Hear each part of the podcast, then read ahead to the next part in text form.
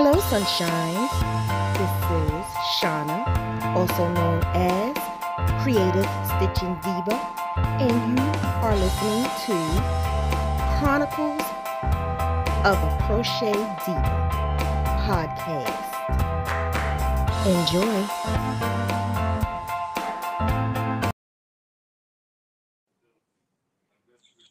Okay, hello, sunshines. Hello, hello, hello.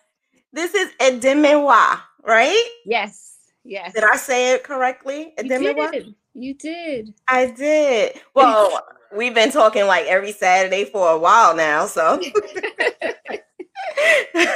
How are you? I'm wonderful. I've had a great day and I'm really happy to be here. I was really excited. I was a little nervous actually, if you can believe it, but um What? yeah, you well, you never know. You're like, oh well, shit, what do I gotta talk about? You know, you never It's think just you're as interesting as other people might think you are. So yeah, Aw, but Well, that's good because I did too. I Good. relaxed. Good. Yeah, I didn't really do too much of anything. I relaxed.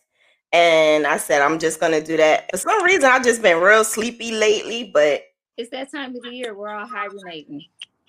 I think so. It is, right? Uh huh. It's that time to rest, to plan, to think, to come up with new ideas, to prepare, and all of that. So by springtime, you can just bust out and, you know, whatever it is you wanted to do. I have boys in here and they all circling around me. oh, okay. Like a shark.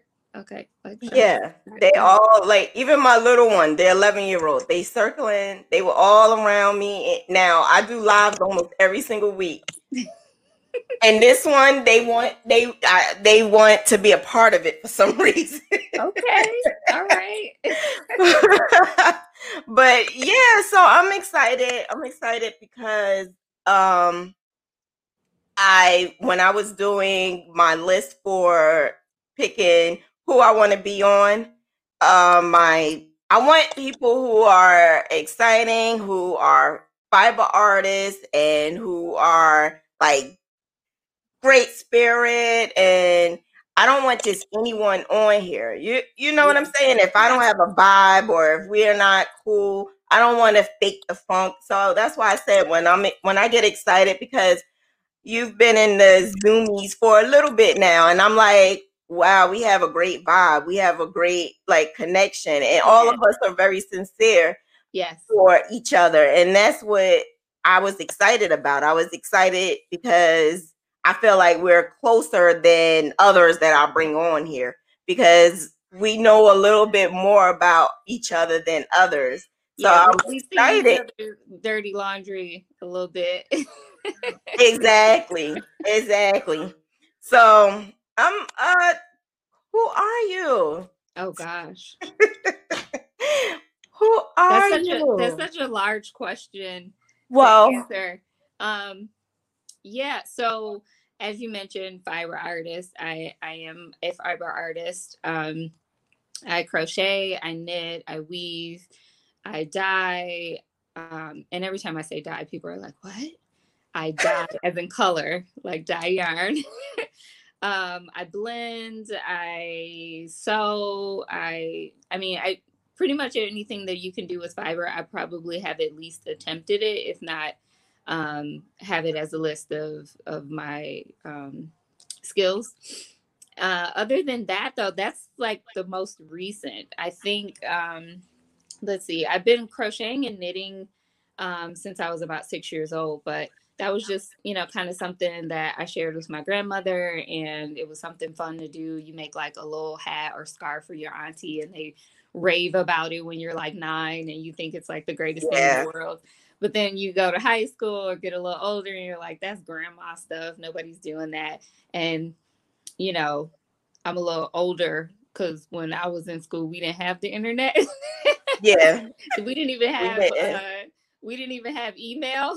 there was no such thing. No. So um, all of this is like new.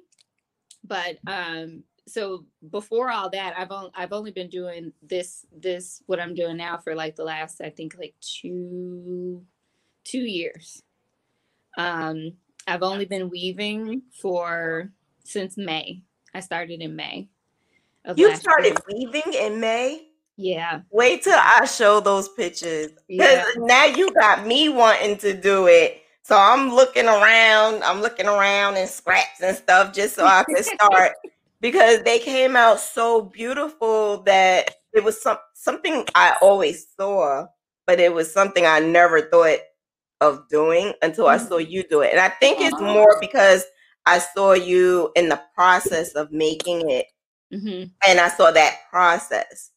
If yeah, I didn't does, that process, help. I wouldn't. That that does help. It kind of you're like, oh, that's how you do that. Okay, that looks fun, or that looks interesting, or that doesn't look as hard as I thought it was going to be, or you know all those different things. So they, it can spark that that interest to to partake, which is why I try to post process videos and process pictures so that right bring people into it because you don't see a lot of us um, doing certain things you know even though there's a there's a small group of us in the fiber community as a whole um, and then within that we tend to see us in crochet and knit. You know you don't see too many of us spinning yarn you don't see too many of us dyeing yarn you don't see too many of us weaving or you know doing all these other things. So um, that was the reason why I started doing the process videos because the first time I saw somebody weaving was a black woman, and I was just like, "Oh wow!" You know, and, and when you think about it, it's like, okay, this is an indigenous art. Like brown, black and brown people started this shit from the beginning, you know. So it's like, of course we do it, but um, you don't see it. So yeah, I, I try to try to show different things um, even before I started doing fiber arts, I was always the the the odd one out, the the black sheep, the weirdo kid, you know, that was doing stuff that you normally didn't see people doing, especially, you know, right. black women. Um, and so I've I've always wanted to kind of show that you can do this, you can do that. Anytime I saw people doing something, I went the other direction on purpose whether it was like TV shows, they're talking about it. I don't want to hear about it. I don't want to watch it. If it's like gym shoes or clothes or whatever, I'm like, mm, nope, I'm gonna wear something totally, you know, weird and different. And I right or you know all these different things. I always wanted. I gravitate towards things that are different. So um, when I saw um, this woman weaving, I was like, oh, this is amazing. You mean I can make fabric and make my own clothes and you know, do all this stuff. Even with crochet and knit, I didn't really see much outside of like hats, scarves, gloves, you know, yeah, blankets, I didn't either. things like that. So when I started to see clothing, you know, because when you think clothing, you see like granny granny square shirts and stuff like that. And not knocking the granny squares because sometimes they be fly. But for me, that wasn't it wasn't hitting it. So I was just like, no, nah, I'm good. But when I started to see these cute little halter tops and bralettes, yeah, you know, bikinis and you know that um the one that I showed you before that I made that harness, I was like, oh, this is like, you know, yeah, I'm gonna show the pictures. I'm gonna show the pictures. Calm down. I'm gonna show the pictures because people I, are like, her work. What's her work? Or you know, and then we I'm, got praises for some people. I'm into some stuff.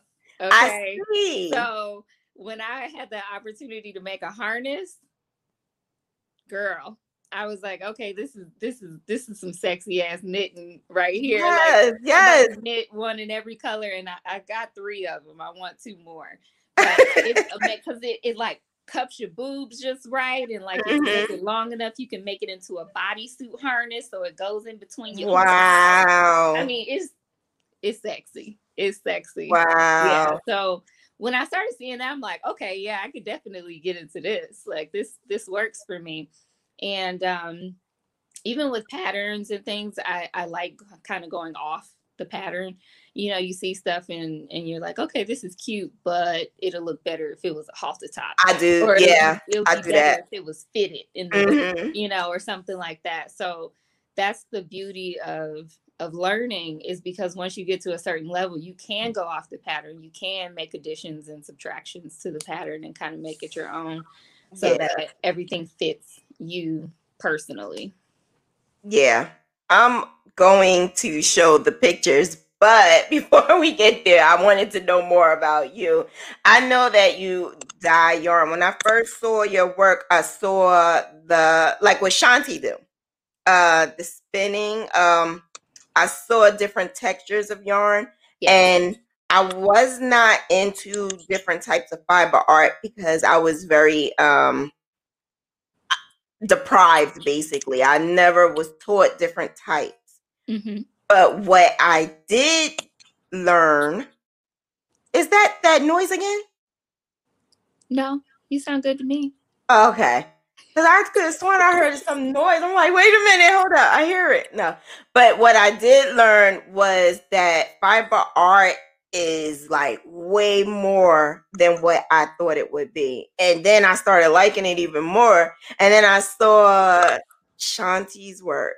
Then yeah. I saw your work. And then I and then you guys introduced me to other people. And then you can see the textures. And when you was when you made that shawl, and I'm looking at the yarn, I'm like, she can't make that with that yarn. Yes, you can. and I didn't realize that. I didn't yeah. realize that you could do these things. So um little john and i we have a, sh- a show coming out in next week the 13th okay. and we're doing novelty yarn i'm excited about it and we're doing novelty yarn i don't even know if i was supposed to say that or not but we're doing novelty yarn and just don't post this video exactly right i won't post it i won't post it. but um i said i can appreciate novelty yarn now because of what I see you guys do. And when Shanti made the wall art, in my mind, I'm gonna I'm gonna be honest. I was like, I can appreciate it, but I can appreciate it more now because she showed the different textures. Mm-hmm. Show how she was doing it as we are on Zoom, she's like literally spinning it, and I I can see it with my own eyes, and then I can see when she's finishing the finals. The final production is like wow, and then it's so many different textures. I never appreciated anything like that before until I met you guys, Aww. and so that's what I want to teach others because there's a lot of people that watch my shows and they just know crochet yeah. Not even knit, but just crochet, but not realizing that the different textures of yarn, you could use it for different types of things. So, mm-hmm. what is the like out of everything that you have done, fiber art, and um, what is the most uh fun for you? Uh, you know, a lot of I've I've been asked this question a few times and it's always really hard to choose because I only do what I like to do. So if I'm doing it, then that's my favorite thing to do in that moment. At that moment. You know? Um so I, I it's really hard to choose overall.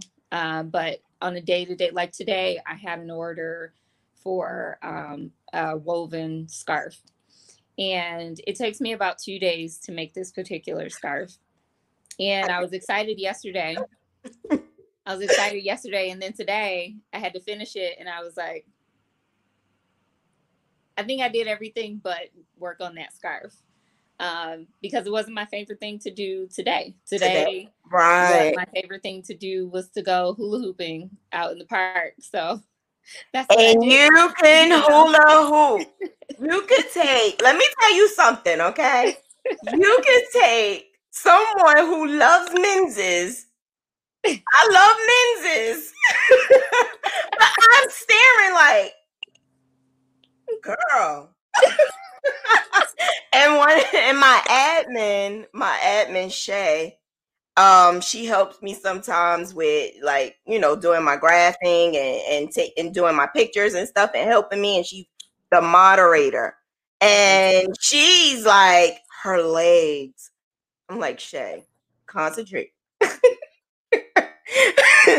i love her freaking legs I concentrate concentrate girl concentrate but yeah like it it's more so and then when i saw it for the first time, I think um, because I'm not really on Instagram like that. I'm not really on it. So when I saw the hula hoop thing, it was only because Fran, and I'm shouting Fran out. Fran mentioned how, you know, it was beautiful. And I was like, they talk about beautiful. Let me go see what this is. And then I saw you hula hooping. And I'm like, oh, okay. I'm gonna get into my sexy hula hooping. I'm gonna, I'm gonna get there. I'm gonna do it because that, we that, want to. That was another thing that you know I, it was it's fun to do but i didn't know that i could access it in that way until i saw someone else doing it and it happened to be oh. another black woman and i was at a jazz concert and this queen was in the front like right in front of the band in the open space hula hooping, hula hooping. to the jazz band and sister was getting it like I didn't know you could do that with a hula hoop. And it seemed so, you know, normal once you see it. You're like, of course you can do that with a hula hoop. You know, you just No, I would have never know? thought of it. But I saw you. I didn't know, I didn't know it was possible until I yeah. saw her.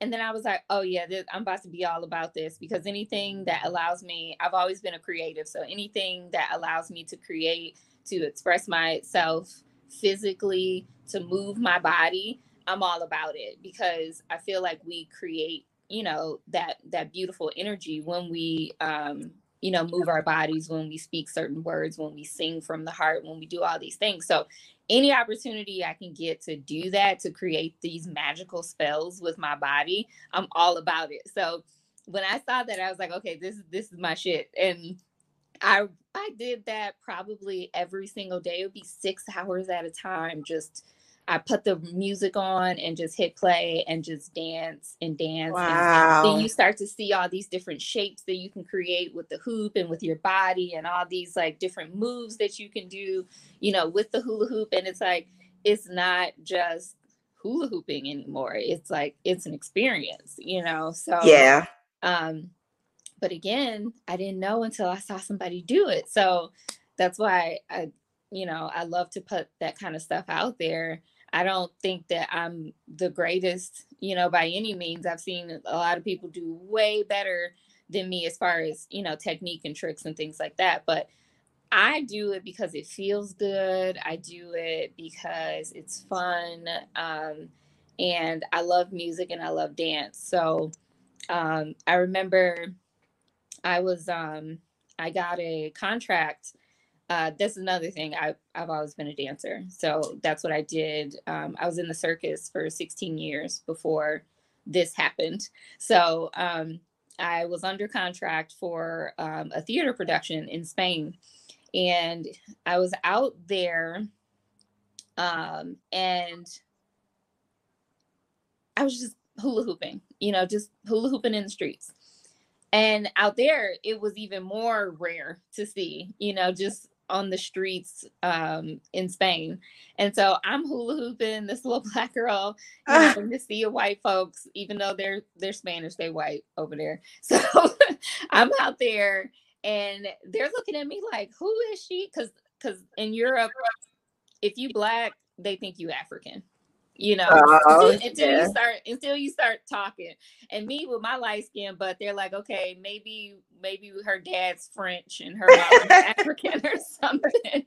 But um, so they're looking at me like this weirdo, and I'm in my zone. I'm vibing, so I'm just dancing, and all of a sudden, I start to hear this music, and I start. I'm like, okay, there somebody's playing music. This is great. I didn't realize that um, these uh, Romani travelers, um, a lot of people know them as gypsies, but um, yeah. the term gypsy is actually kind of a slur, so I don't like to okay. that word.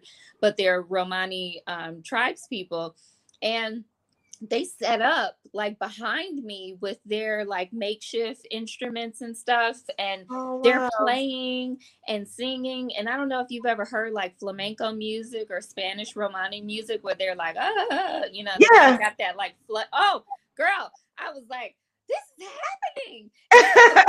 They're playing and i'm dancing. I kid you not within 30 minutes, there was a sea of like a couple hundred people just gathered wow, all around, just, watching. watching. And I'm just zoned out, like feeling the music. I danced until 6 a.m. The sun was coming up. It was a whole new day. And I was wow. it was so beautiful and so much fun. And it's like to have that experience only because I was hula hooping. You know, if I was just walking down the street minding my business, that would have never happened. Right. So like learning these things and um you know it, it, gives you an opportunity to have new experiences so whether it's hula hooping or crochet or weaving or whatever you know it will afford you you know new opportunities and new experiences to to bless yourself and to bless others you know and it, it's easy because you just live your truth you know it was yeah. something that felt good to me so i was like okay this is what i'm going to do and then I ended up having this wonderful magical experience, you know. And that's kind of how I feel almost every time I, I make something new. I'm like, ooh. like, a magical experience, exactly. right? It's a magical experience. Wow. Speaking of magical experience, you just said that you worked in the circus. How was that? Was that fun or was it like something that you did for work or that was how I fed my baby. Um, okay. It um it, it was it was my life for quite some time. Um, when I was younger, I told my mom that I wanted to run away with the circus. And uh, when I was able to do so, that's exactly what that's I did. What you did. I wouldn't even know where to go to even look for a circus to run away with. Believe me, it was challenging because once again there was no internet. so um it took a lot of a lot of phone calls a lot of showing up and being told no um especially you know a young black girl they're like get, get go you could sweep up you know like we need some help with like maybe you could sew some costumes or something but no we're not putting you on stage and um i will be very i'm very very grateful for um there was a woman that i met actually in atlanta and she runs a circus school in Atlanta. And she had been running this school, I think, since like the 70s or 80s or something like that. It's been quite a long time. And uh, she was a former former circus performer. And um, I hooked up with her and just soaked it all up. You know, I stayed there, I lived there, I I cleaned up the space, I, you know, turned the lights on to get everybody started and turned them all off when it was time to go, I I used every opportunity I could to just soak up. Because again, I didn't have any money. and I didn't have any, you know. Right. So I'm like, please help me, you know, like, please, sir, can I have some more? you know, like, yeah. teach me. Um, but uh, after that, I I just kind of took it and went off on my own. And when I I'm from Detroit, and living in Detroit, um, having six or seven hustles is like normal. That's like everyday life. So when I got back to Detroit, I just hustled, you know, and yeah. I hustled myself. And I'm like, look, I can do this, I can do that, I can do this, I can do that, you know. And what I didn't know, I just made up, you know. I'm like, they don't know. I'm just gonna tell them. That's what I do. Yeah, I do that too. And then you just make the shit up as you go. In fact, my very first show that I got in Detroit, well, my very first uh, belly dance show that I got in Detroit was off a lie. Um, I met this guy in the bar and he made some comment about dancers and I was like, "Oh yeah, I'm a belly dancer." And he's like, "Oh, really? I saw this belly dancer in this movie. I think he was talking about Dawn of the Dead." and she was dancing with a snake and she had swords and da da da da da. And I'm like, mm-hmm, yep, I do that too. no, you didn't well, say that. I do that. I didn't do that at all. But did you ever dance with a snake? Because yeah. I saw the picture. So that, that's how that came about. So he he said to me, "Oh, you do that? I got a I got a job for you."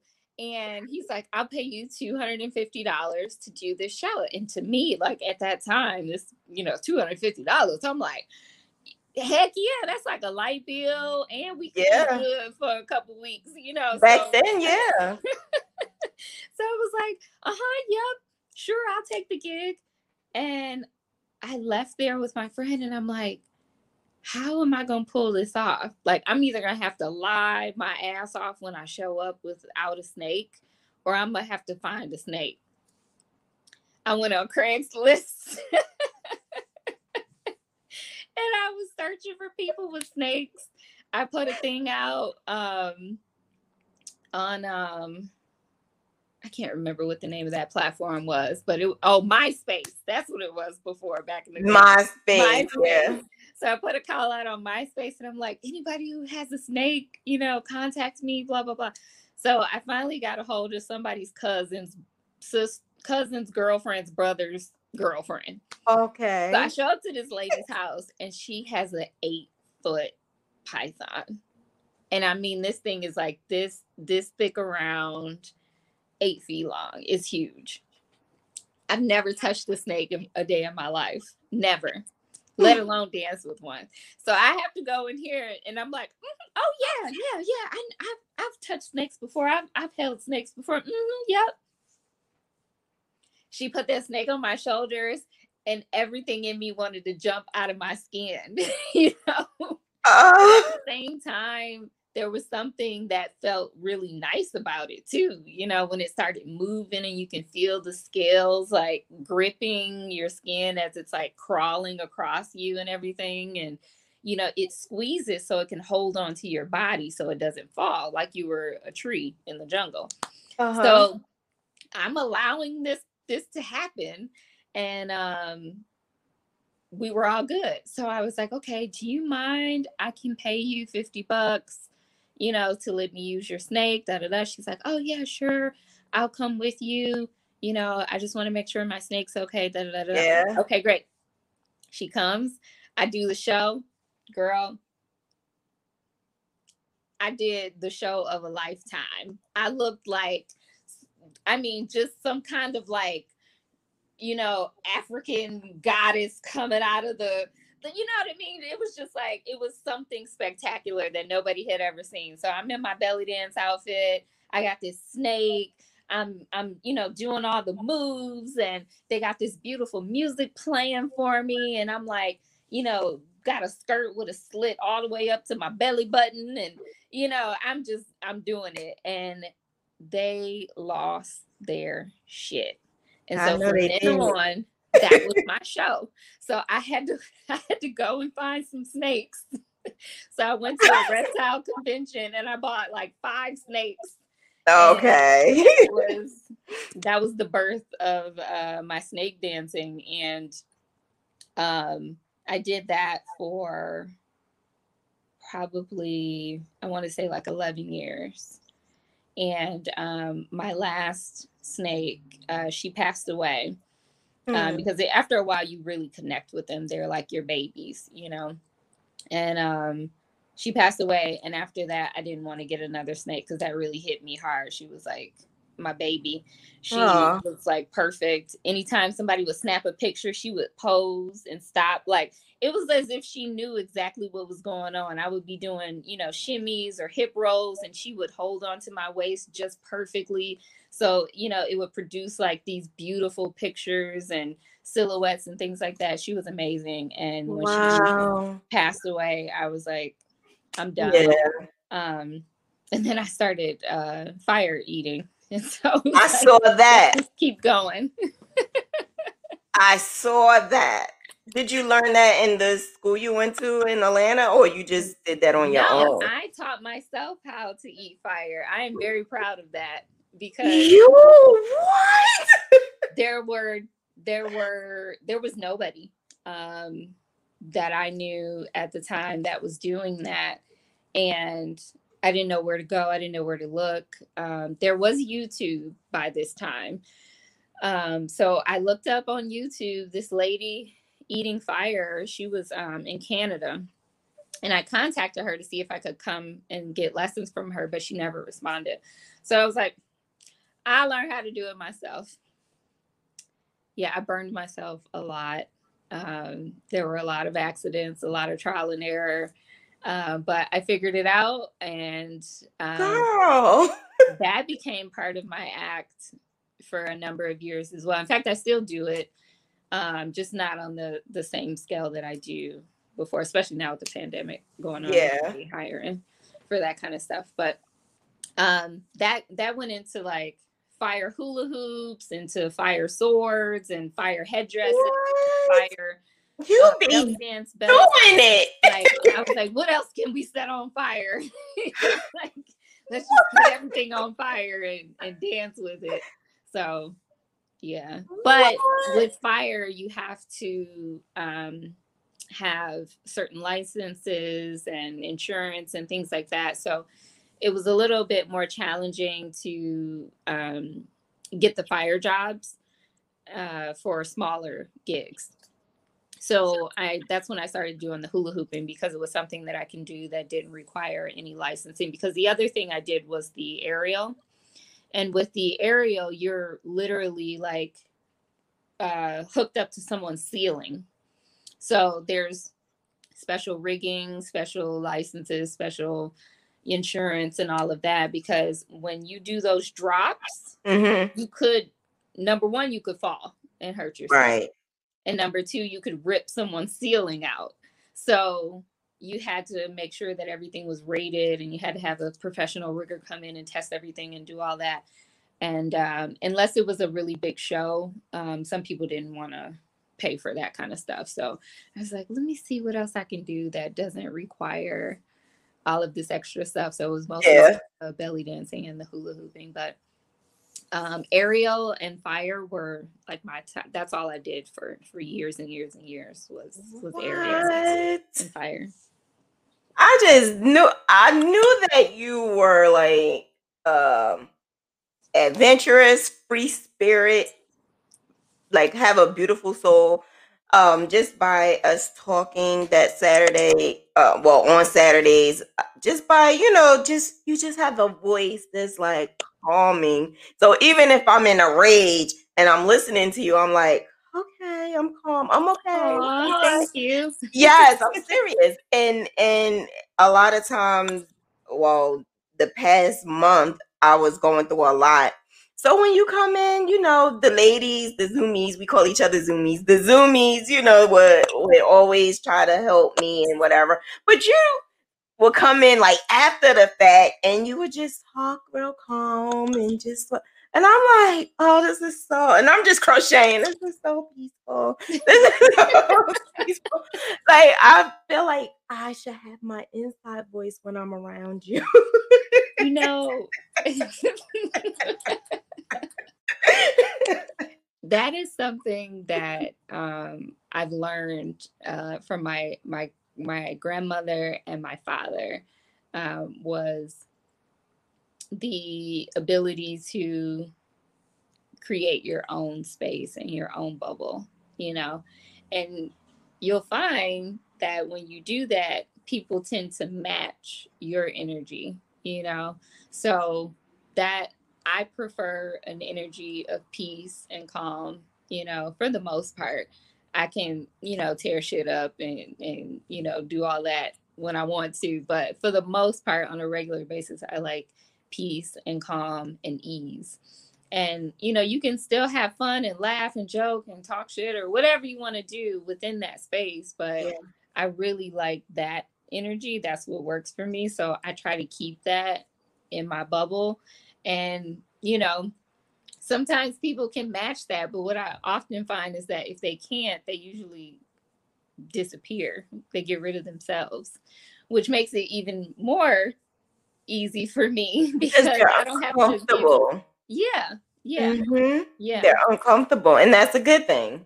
Yeah, exactly. It's like just when say- you're arguing and yelling and screaming and Yeah. fussing and doing all this, and the person is just like, hmm hmm okay, all right. Like you can only argue with yourself for so long. If the other person is not engaging you or not matching your energy or feeding into your energy, it, it's got to stop at some point Right. you know so it's it that's kind of I don't know. And I, I I've my dad and my grandmother have always been that way.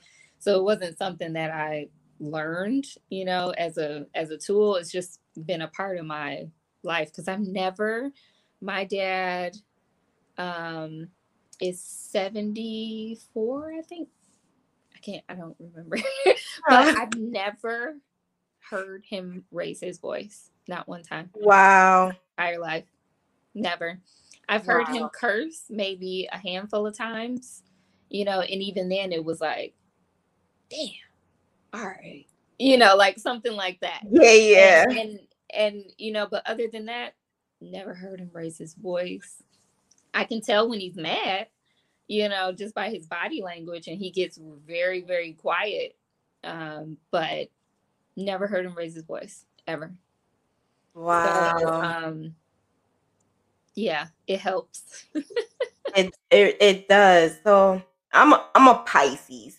So I always say because I'm a Pisces, I'm very creative. I'm I'm sensitive. I'm all of this and I'm all of that. Then I realize I have a little of my mama where I could get very loud and very mm-hmm. I'm not gonna say ghetto, but you know, sometimes another side come out. Right.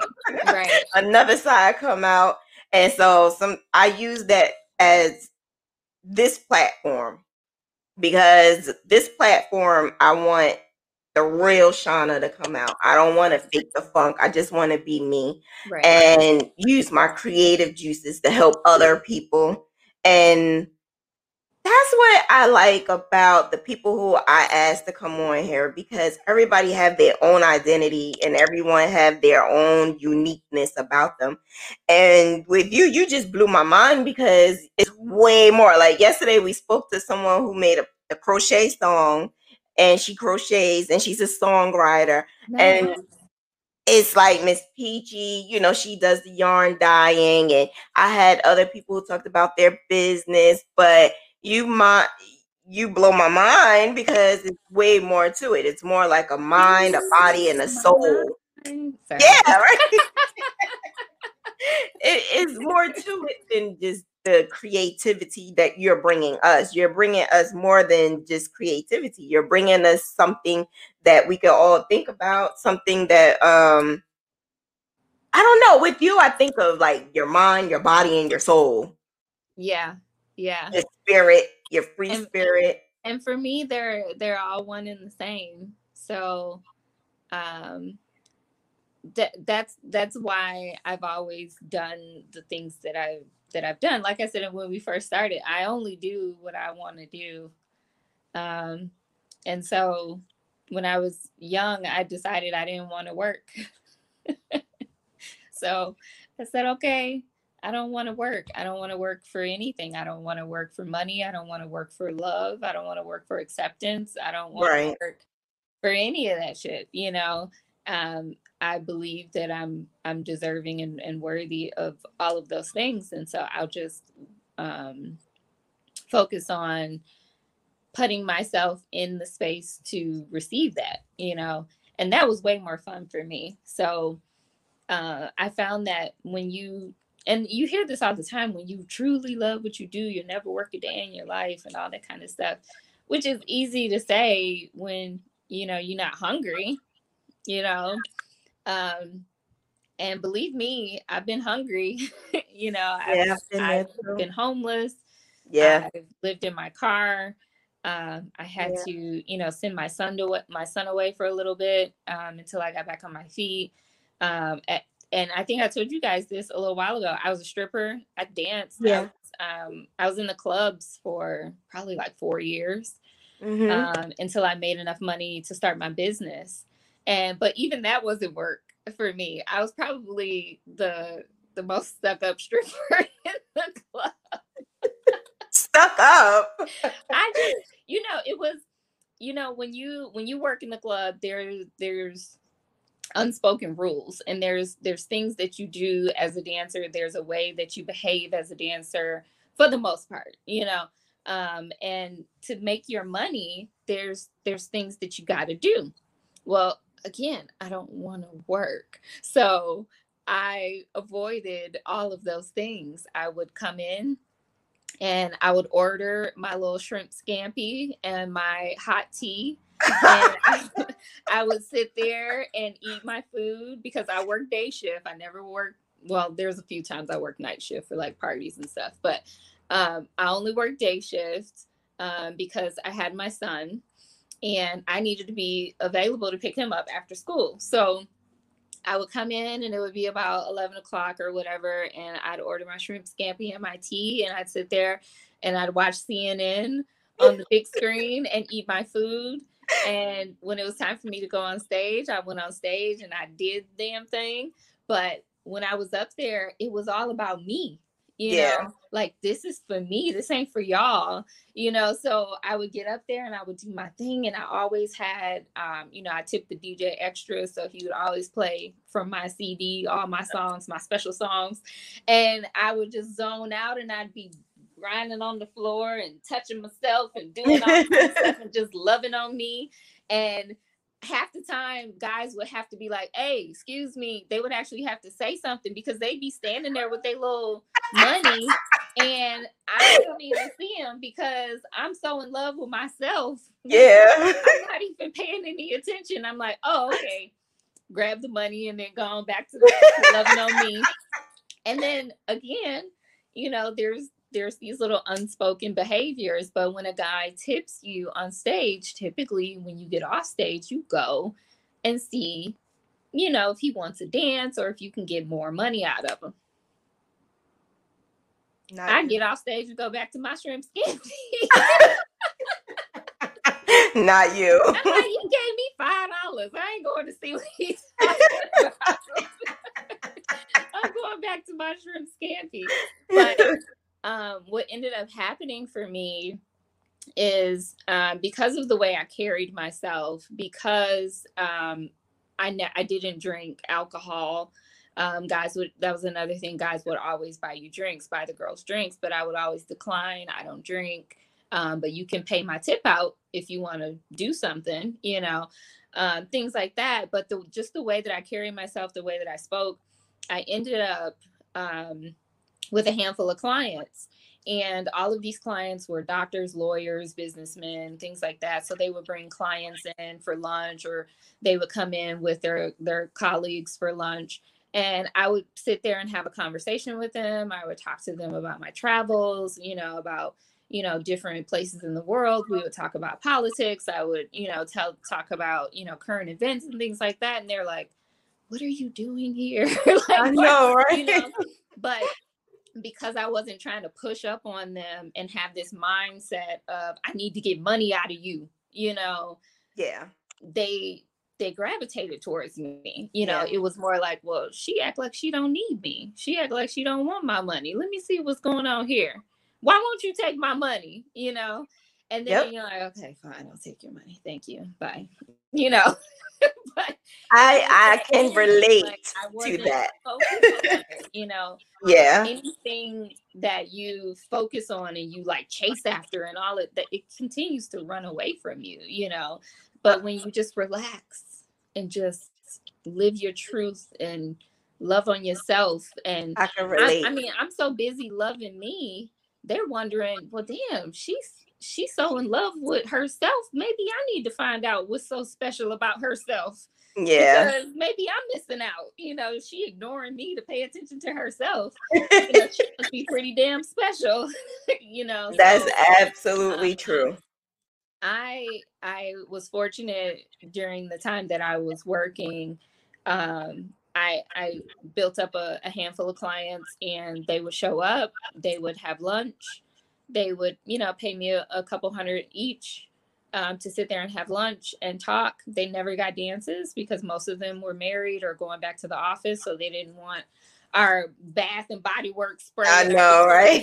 spray all over themselves. So, um, you know, they would give me whatever, and you know, I, I, walked out of there with enough to pay my bills for the month. You know, nice. so it was like it was fine, and I started saving, and as soon as I saved up to my goal, um, I think it was like 14 grand or something like that. Whatever I needed to start my business. Once I got that, I I left.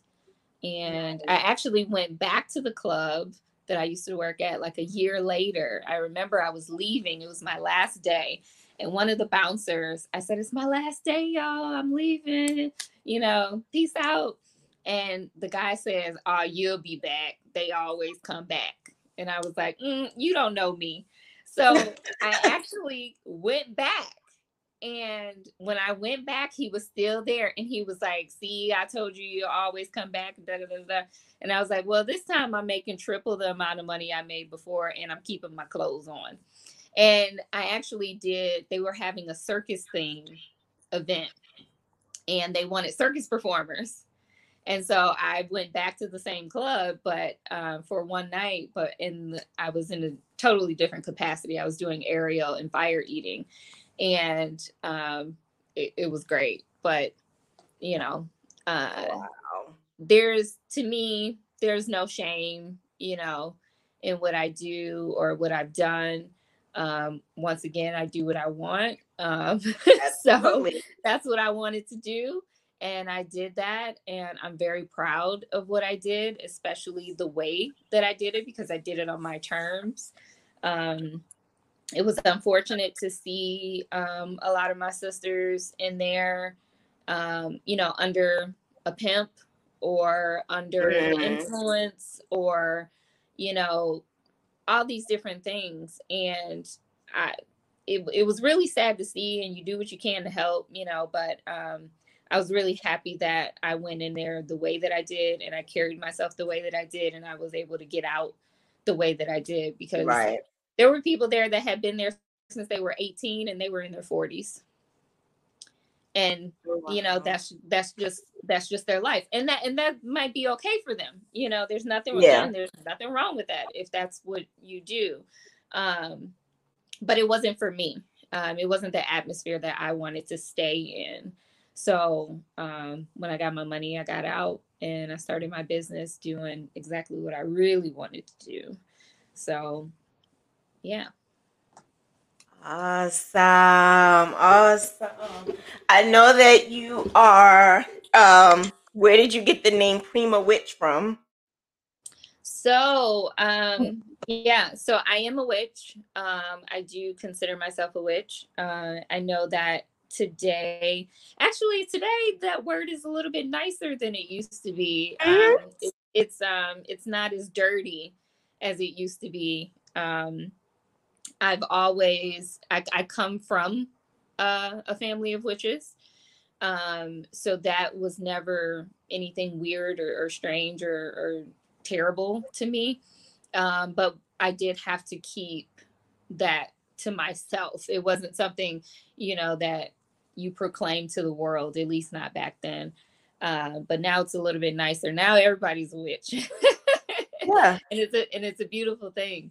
Um, but so the that's where obviously witch is witch um, and as far as my understanding and my um, uh, way of practicing a witch is um, simply using uh, nature and energy to manifest change in your life whatever that may be and there's lots of there's like millions of different ways to be a witch because it's an individual practice um, it's a familial practice. So maybe whatever your grandparents did, you know, you might do, or you might find some stuff on your own that works for you. Um, but it's it's a very um, personal practice. So whatever using energy or nature in whatever capacity to create and manifest change in your life, whatever that change might be, um, is witchcraft. So um, even spell spell casting or spell crafting um, back in the day was just simply speaking you know if you say i hate you i hope you die well that's a spell you just cast it upon that person's energy field gotcha. you know you know back in the day when our grandparents say you know stop stop acting like you sick or stop playing you don't play with wheelchairs you don't play yes. with crutches you don't you know because all of that is sending a signal out to an energetic signal out to the universe that oh mm-hmm. she's playing with crutches so she must be hurt well, yeah, not hurt, so let's make sure she gets hurt. You know, so that everything can be in alignment. Um, because our universe is always um, seeking equilibrium. So if you're out of that, then it's going to do whatever it needs to do to get you back into that, which is why, you know, um, you hear a lot of people talking about, you know, using your words to create your um, your world. You know, don't say negative things. Using affirmations every day, uh, praying, all these different things. Praying. I mean, how long has that been around? you know, mm-hmm. people do that in different religions or, um, you know, religious practices. And it's just simply putting that out to the universe, to the source, to God, to whatever you want to call um, your source and asking for that to be, you know, received back onto you.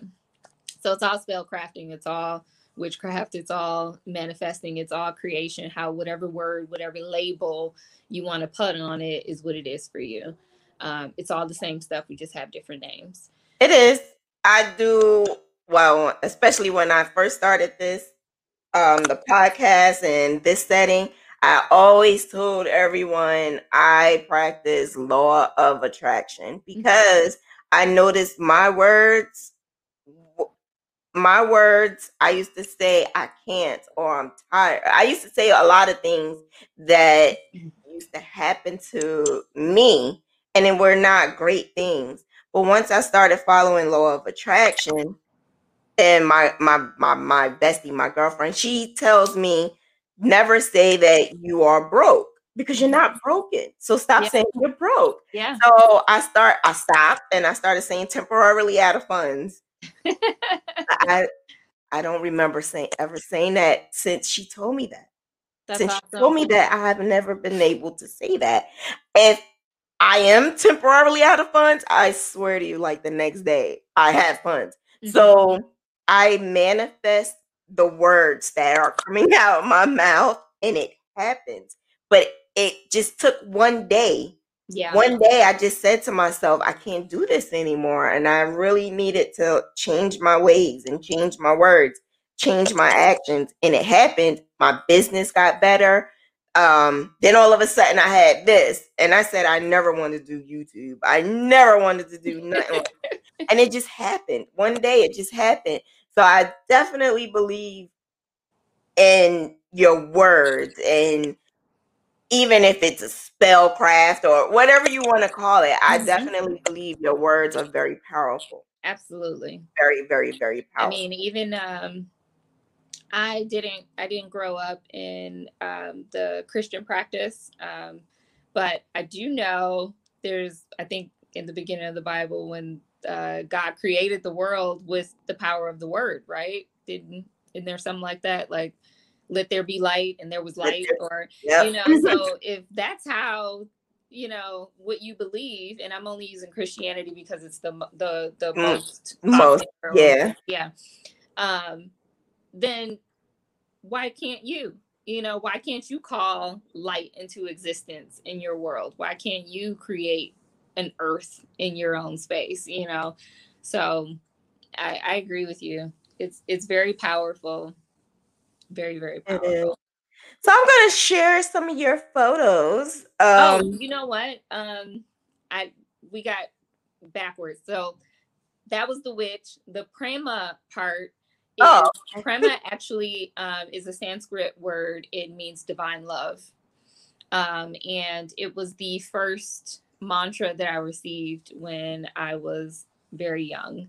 Um, my mother woke us up at like 4 a.m. every day for our um, prayers and chanting mantras and sitting at the altar and you know all these different things that we had uh, going on in our house and that was the first mantra that i received when i was younger and it, it's aham prema and you would just chant this over and over and over again. Um, and it just means i am divine love i am divine oh, love i am divine oh, love. And so that's what i learned when i was younger. And so that's that's who i am. That's a part of me is that prema that divine love. So um prema witch is witch of divine love So that's how that. Oh, that's so dope. The the um other thing about that is you said that your family um practice. It was your mom and your dad and your whole entire family in your household or not my entire family i did not grow up with my father in the house um, he was very much a part of my life but um, they divorced when i was very young um, so this was mostly my mother um, i didn't find i didn't get things from my grandmother until much later because um, in her time it was not even um a nasty word to use, witch, but it was a dangerous word to use. Um, back in her day, if you were called a witch, you could, you know, easily um, come to harm because of the fear that was ingrained, you know, into people at that time about witchcraft or voodoo, um, uh, you know, all these different practices. So if you even looked like you were mixing some herbs or you said something under your breath or whatever the case may be. Somebody, oh, she's a witch. She's a witch. You know, she's doing all this because which was not a good thing. You could only be doing things of evil and darkness and, you know, all these horrible things if you were a witch. There was no positivity in it at all. Um, so you had to be very quiet about that. And because that's how she grew up and possibly even how her mom grew up um, she wasn't very open you know even when it was just us so i didn't find out things or learn things until i was much older um, with her. So it was mostly my mom when i first uh, was my first experience my first um, practices were learned when i was little. And you know you're little eh, you're you're in elementary school and your mom's waking you up at three four o'clock in the morning to go sit at the altar and chant or pray or whatever and you're like oh my god this is the stupidest thing ever i just want to go to bed you know? But um as you get older and you start to see different things play out um different things start to make sense like why is she rubbing this egg all over me? You know? And then you're like oh okay that's what that is or why do i have to take a bath with these stupid flowers? You know? And then when you get older you're like oh you know some some stuff was happening earlier today at work i don't want to bring that home i need to take a bath with them flowers you know so it, it kind of became a thing as i got older and then especially when i had my own son um, yeah. i wanted to pass all that down to him and um, he took to it like a fish out. I think he'd been here before, oh. like at least a few times, because he he was very interested right from jump. I never had to ask, I never had to push. He was like, you know, I'm I'm learning these Egun prayers. I'm you know learning these chants. I'm you know doing these meditations. I mean, even today he's he's 19 and he'll call me and he's like, "Mom, I I just found this new meditation and da da da. You got to do it for like two hours. I'm going to do it for 40 days and see what happens and blah, blah, blah. And I'm like, oh, okay. oh, wow. You know? So it's like all, all these different, you know, things came about when I had my own son. I'm like, okay, now I'm starting to remember the things that I was taught before and the practices. And, you know, you become another person when you have a child because you want to become the best version of yourself so that they can pick up on that. So it was a blessing for me because it reignited all of that in me. So, like, okay, now I got to get up every morning. I got to set an example. He has to hear me praying. He has to hear me chanting. He has to, you know, see that when something goes wrong, I don't get upset, but I go, you know, and talk to our ancestors and, you know, light candles and do whatever and blah, blah, blah. And then, you know, he'll see all that and see the positive um, outcome of all of that yeah. and be like, oh, okay, maybe I'll try that. Yeah. Um, because you never, again, it's a personal practice. So you never want to push anybody into it or force it or say my way is the right way or absolutely any of that, you know. So I was really happy that he he took to it because it made That's like a little cool. bit easier. I didn't have to to push him. He'd wake his own self up at 5 a.m. or 4 a.m. to go and pray. So wow, that's because of the way you did it. You did it uh, and not force them because yeah. a lot of a lot of Christians, I'm going to say Christians or even Catholics, uh, a lot of us, because I'm going to say myself included, we were forced to wake up every single Sunday. And then you go to Sunday school, then you got to go to uh, Bible study, and then you got to go to choir practice. So you you're forced to do all of this instead of um, living the example. Mm-hmm. And and I'm gonna say that because sometimes I did not have that example. Sometimes, you know, they would say you have to go to school, you have to go do this, you have to do that, but they didn't do it all the time themselves. So the fact that you did it and it was a uh, you know repetitious thing, and your son saw it, that's a great way. I think that that is the reason why he adapted to it more. Maybe I don't know. Yeah, and it's it's a it's a lot well it was for me it was a lot easier to live by example than it was to you know lead by force because that's a lot of work a lot of energy a lot of expectation a lot of um, you know, unfulfilled you know hopes and dreams and all these different things like oh i yeah. want a kid to be like this i want him to do this so i'm going to push him and do this and do that and um, we forget that our children are humans first. Yeah. They don't belong to us. They're not ours you know we're simply in charge of you know helping them along the way. That is our only job. You cannot you know force anybody to do anything um, but we look at our children because they're young and they don't know and all of that well we got to get in there and tell them what to do and tell them this and tell them that and you need to do this you need to do that. No you you need to be this way don't be that way. When we rarely stop and ask them who they are, who they think they are, who they want to be, you know, what it is that they want to do, how they see themselves, um, what makes them happy, you know, what makes them sad, what don't they like, you know, and so um, happy you saying that because that's something I didn't get, but that's something I did. Mm-hmm. something I do. I have two boys. One is 21 and one is 11 and whatever I learn, I'm learning from the 21 year old. I'm trying to do with the 11 year old. But it's one thing I do always ask, like, what do you want to do? What is it mm-hmm. that you feel? When he asks me certain things, like, should he get the shot? What do you feel? You're you're 21 now. Like, yeah. can't you can't ask mommy. I need to know what do you want to do? Mm-hmm. What do you feel? Why do you want to take it, or why don't you want to take it? So that's some, I'm so glad you said that because that's something I do. And I actually question myself sometimes. Like his father used to say, he's the child, he's the child, but he has feelings too. Absolutely. he's a human being. He is a person. He is a sovereign spirit, you know, and if you go against that, that's when you have these, you know, rebellions and these, you know, issues and attitudes and all these different things um, to where then you're put in a position of okay do i need do i need to beat him do i need to start taking stuff away and punishing him? And then you've gone into a whole nother realm of negativity which can traumatize or have lasting effects whether it be something as simple as you know them carrying that mark on their spirit. Um, yeah.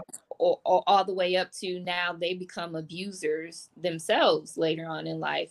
You don't we don't know how that plays out. My point is um it is not necessary you know? Yeah. When you uh, when they when somebody feels heard when they feel relevant when they are validated you know when their feelings are allowed to be expressed and felt and not judged you see a totally different person you know Yes. Yes, we have some people out here that need their ass whooped. You know, we got some kids out here that need their ass whooped. But where does that come from? You know, where did that start? Right. Because I started with my son when he was before he got here.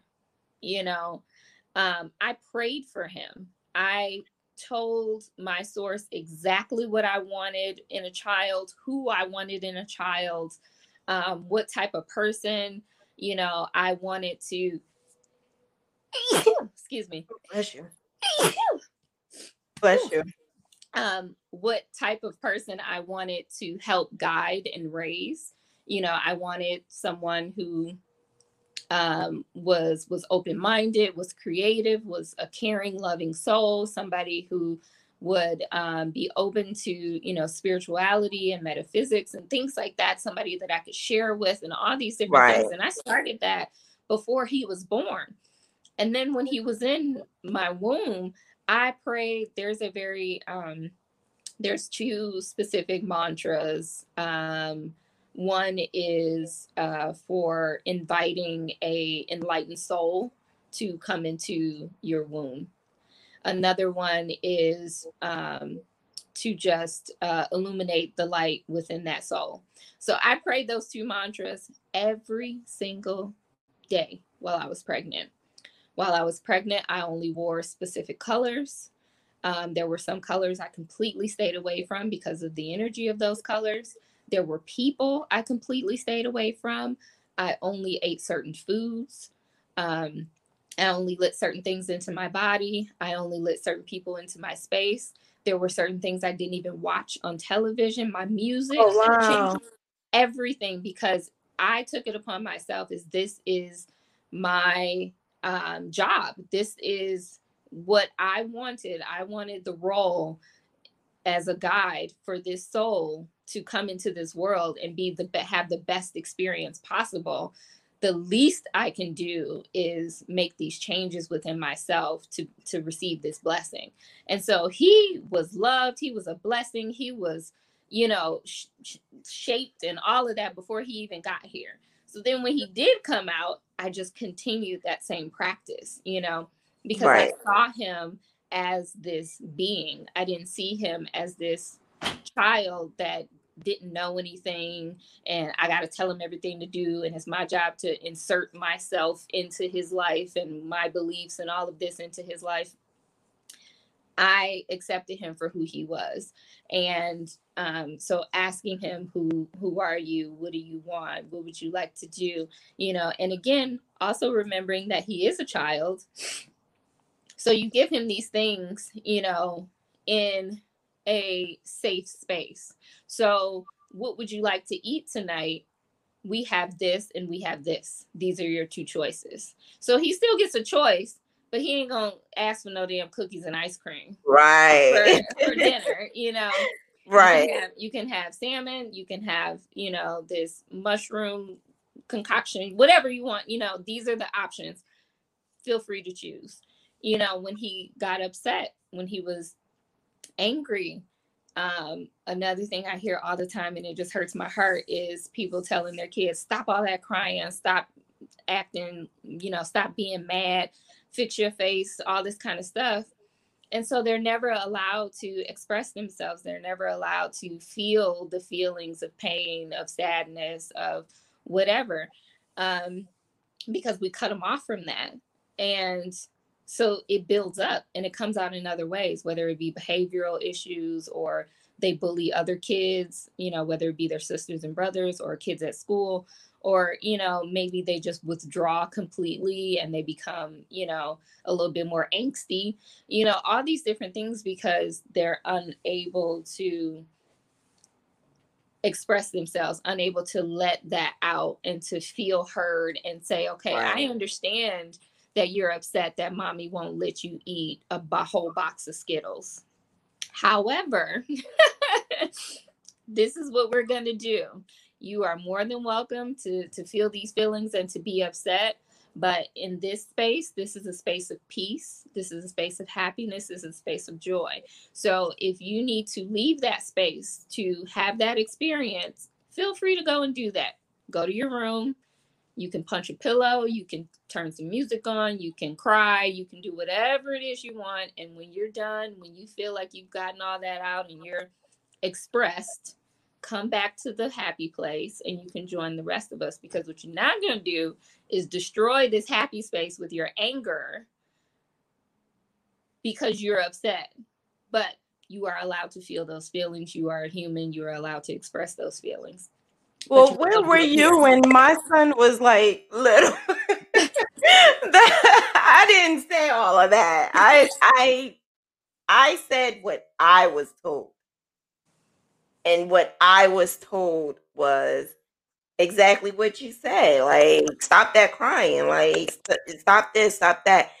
Um, what changed my behavior towards my kids and and is because I did not want that to keep happening. It's almost like a generational curse. Yeah, we absolutely. need to stop the generational curse. Absolutely. And that's what made me stop it because I noticed it was the pattern that kept happening over and over and over again. Mm-hmm. So I noticed I would say certain things. I'm not gonna lie. Yeah, I did say stop that crying or stop being a baby or stop doing this or stop doing that. Mm-hmm. Um, the older I got, the more I realized I have boys and it's okay to cry. Absolutely. Absolutely. Okay. And I tell them it's okay to cry. It's okay to express yourself. It's okay to talk about your feelings. Yes. All of these things. But but then we we get these men, we get these husbands, we get these boyfriends, and they don't want to talk about shit. They don't want to communicate. They don't want to express themselves. They won't tell you what's happening yep. in their head. They, you know, they're holding on to to pain and trauma because they've never cried, and right. we wonder why. We wonder why. Yeah you know if we instill that from the very beginning what do you if you put shit in what do you think is going to come out rainbows ain't going to come out when you put shit in shit's yeah. going to come out we know? we're just doing basically what we were taught what we went through thinking that's the right way like i still hear nowadays that people and i just had this conversation with my girlfriend about this be, uh, about parents who beat their kids. I don't have to beat my kids. I don't. And I hear it's not wrong with beating your kids. I don't have to though. Mm-hmm. I don't have to. Right.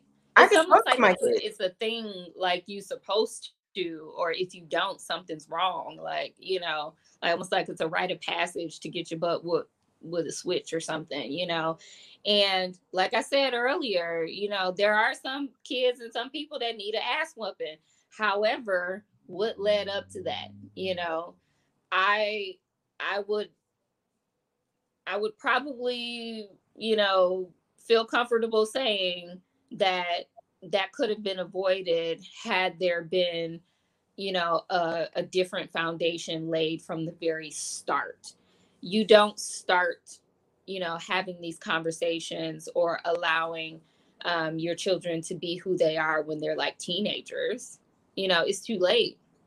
You don't start to uh, have that disciplinary energy when they're like 11 and 12 it's too late.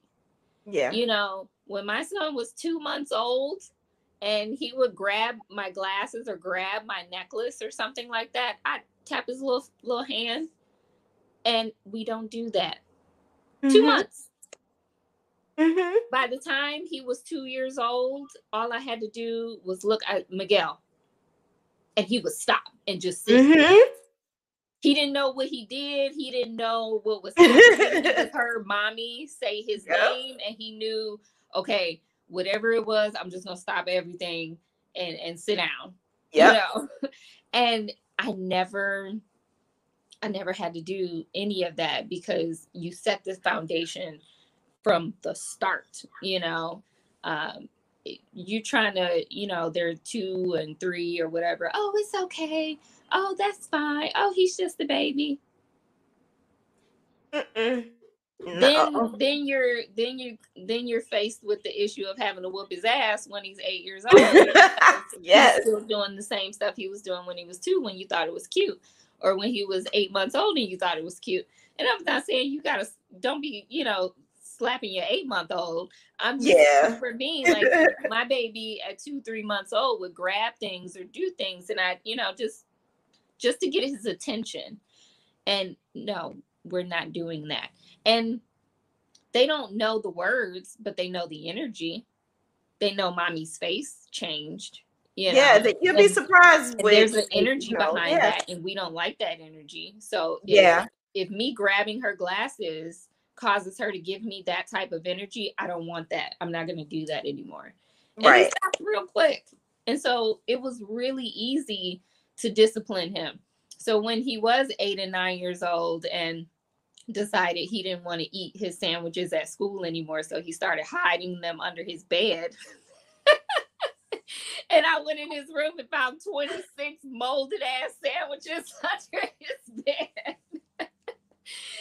what you do? What you do? Then we had the talk, like, okay, you know, in my heart, I was like, this motherfucker. Yeah. I'm, like, I'm out here taking my damn clothes off so you can eat fucking bologna sandwiches. Stuffing them up under the bed.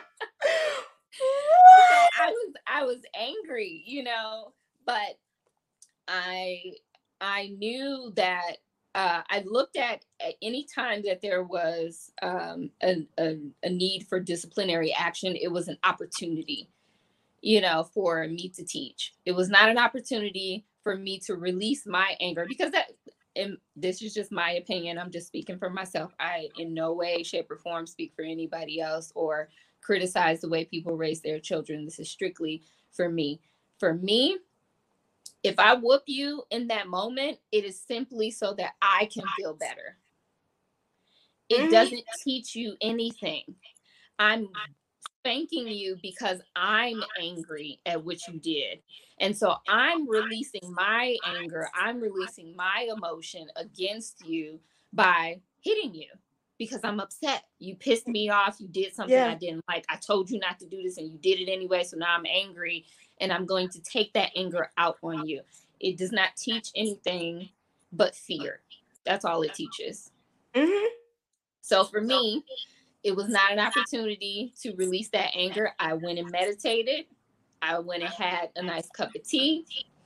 I, I think I even took a nap actually because I was really pissed off. um, and then I came back and I called him into my room and I'm like, okay, I, I this is what I found. This is what's happening. I don't. I'm not even going to give you an opportunity to lie to me because I already know what you did. So there's no point in asking you. Yeah. Um, what I really want to know is why did you do this? You know, did you not like the sandwiches? Um, you know, did you? I, you know, because when children do crazy shit like that, there's no logic. There is none. You can ask them yeah. anyway till Sunday, why did you do this and all this? And they'll come up with, all, well, I don't know. Or, uh, you know, it's never going to be an answer that's satisfactory because there is no logic. So there's no point in even putting them in that position to piss you off even more by giving you dumb answers. So we're not even going to go there. What I want to know is you know did you not like the sandwiches? Like what's going on? And i say things in a way that he feels safe to actually give me the truth. Because another thing is we usually attack our children you know? We're like why did you do this? What the fuck is wrong with you? How did you know are you gonna tell the truth in a space like that no you gonna say whatever's In i do the same with my old, there, my right? youngest yeah my youngest i'm like whatever it takes to get out of that situation yep and with that that little baby brain of theirs, it ain't much. It's always something dumb, you know. So mm-hmm. it's like it's gonna be a lie. It's gonna be some dumb stuff. Mm-hmm. So don't even put them in that position or yourself in that position to get pissed off. Let's let's talk about this. And again, I've done I've done all my work. I've meditated. I took a nap. I had some tea. I talked to my my my ancestors. Like, okay, how do I you know give me the strength? you know, and I go into the situation and create a safe space. I'm calm. I'm let him know, look, I am upset. You're not in trouble. What I need to know is how do we get beyond this? Because me spanking him isn't going to make those sandwiches go away. Mm-mm. Me spanking him is not going to give me the money back from those sandwiches. so, because there's nothing I can do to change that situation, there's no point in giving it any energy. Right. We are here right now today. Let's move forward. We can't go backwards. We, right. We, it's physically, energetically impossible. So, let's how do we go forward so that this doesn't happen again? Tell mommy what's going on. Come to find out, he didn't like bologna. Oh, he just I had to tell you. he didn't like bologna. and he was afraid to tell me because he I told him, and this is the craziest thing, and this is what you find out when you allow your children to actually speak to you and you create a safe space so that they feel hurt He told me there was a there I think there was like a story or something I told him about when I was younger and we used to eat fried bologna sandwiches and I thought it was the greatest thing in the world and Aww. I love me some fried bologna sandwiches and all this kind of stuff. And so when I bought him bologna, he thought that if he told me he didn't like bologna, that it would hurt my feelings. What? That's now, my son. Now, now think about that, right? Yes. You pissed because you find like 30 damn sandwiches under this bed and you like, oh no, he about to get his ass whooped for this. Like you done wasted my money and it's stank in here. Like, no. And come to find out, it was just because he didn't like bologna and he didn't want to tell me because he didn't want to hurt my feelings. Yeah. And I'm about to come in here and beat him for that. That's just like my little one. You don't know mm-hmm. until you allow them a safe space to to be honest with you and to tell you the truth.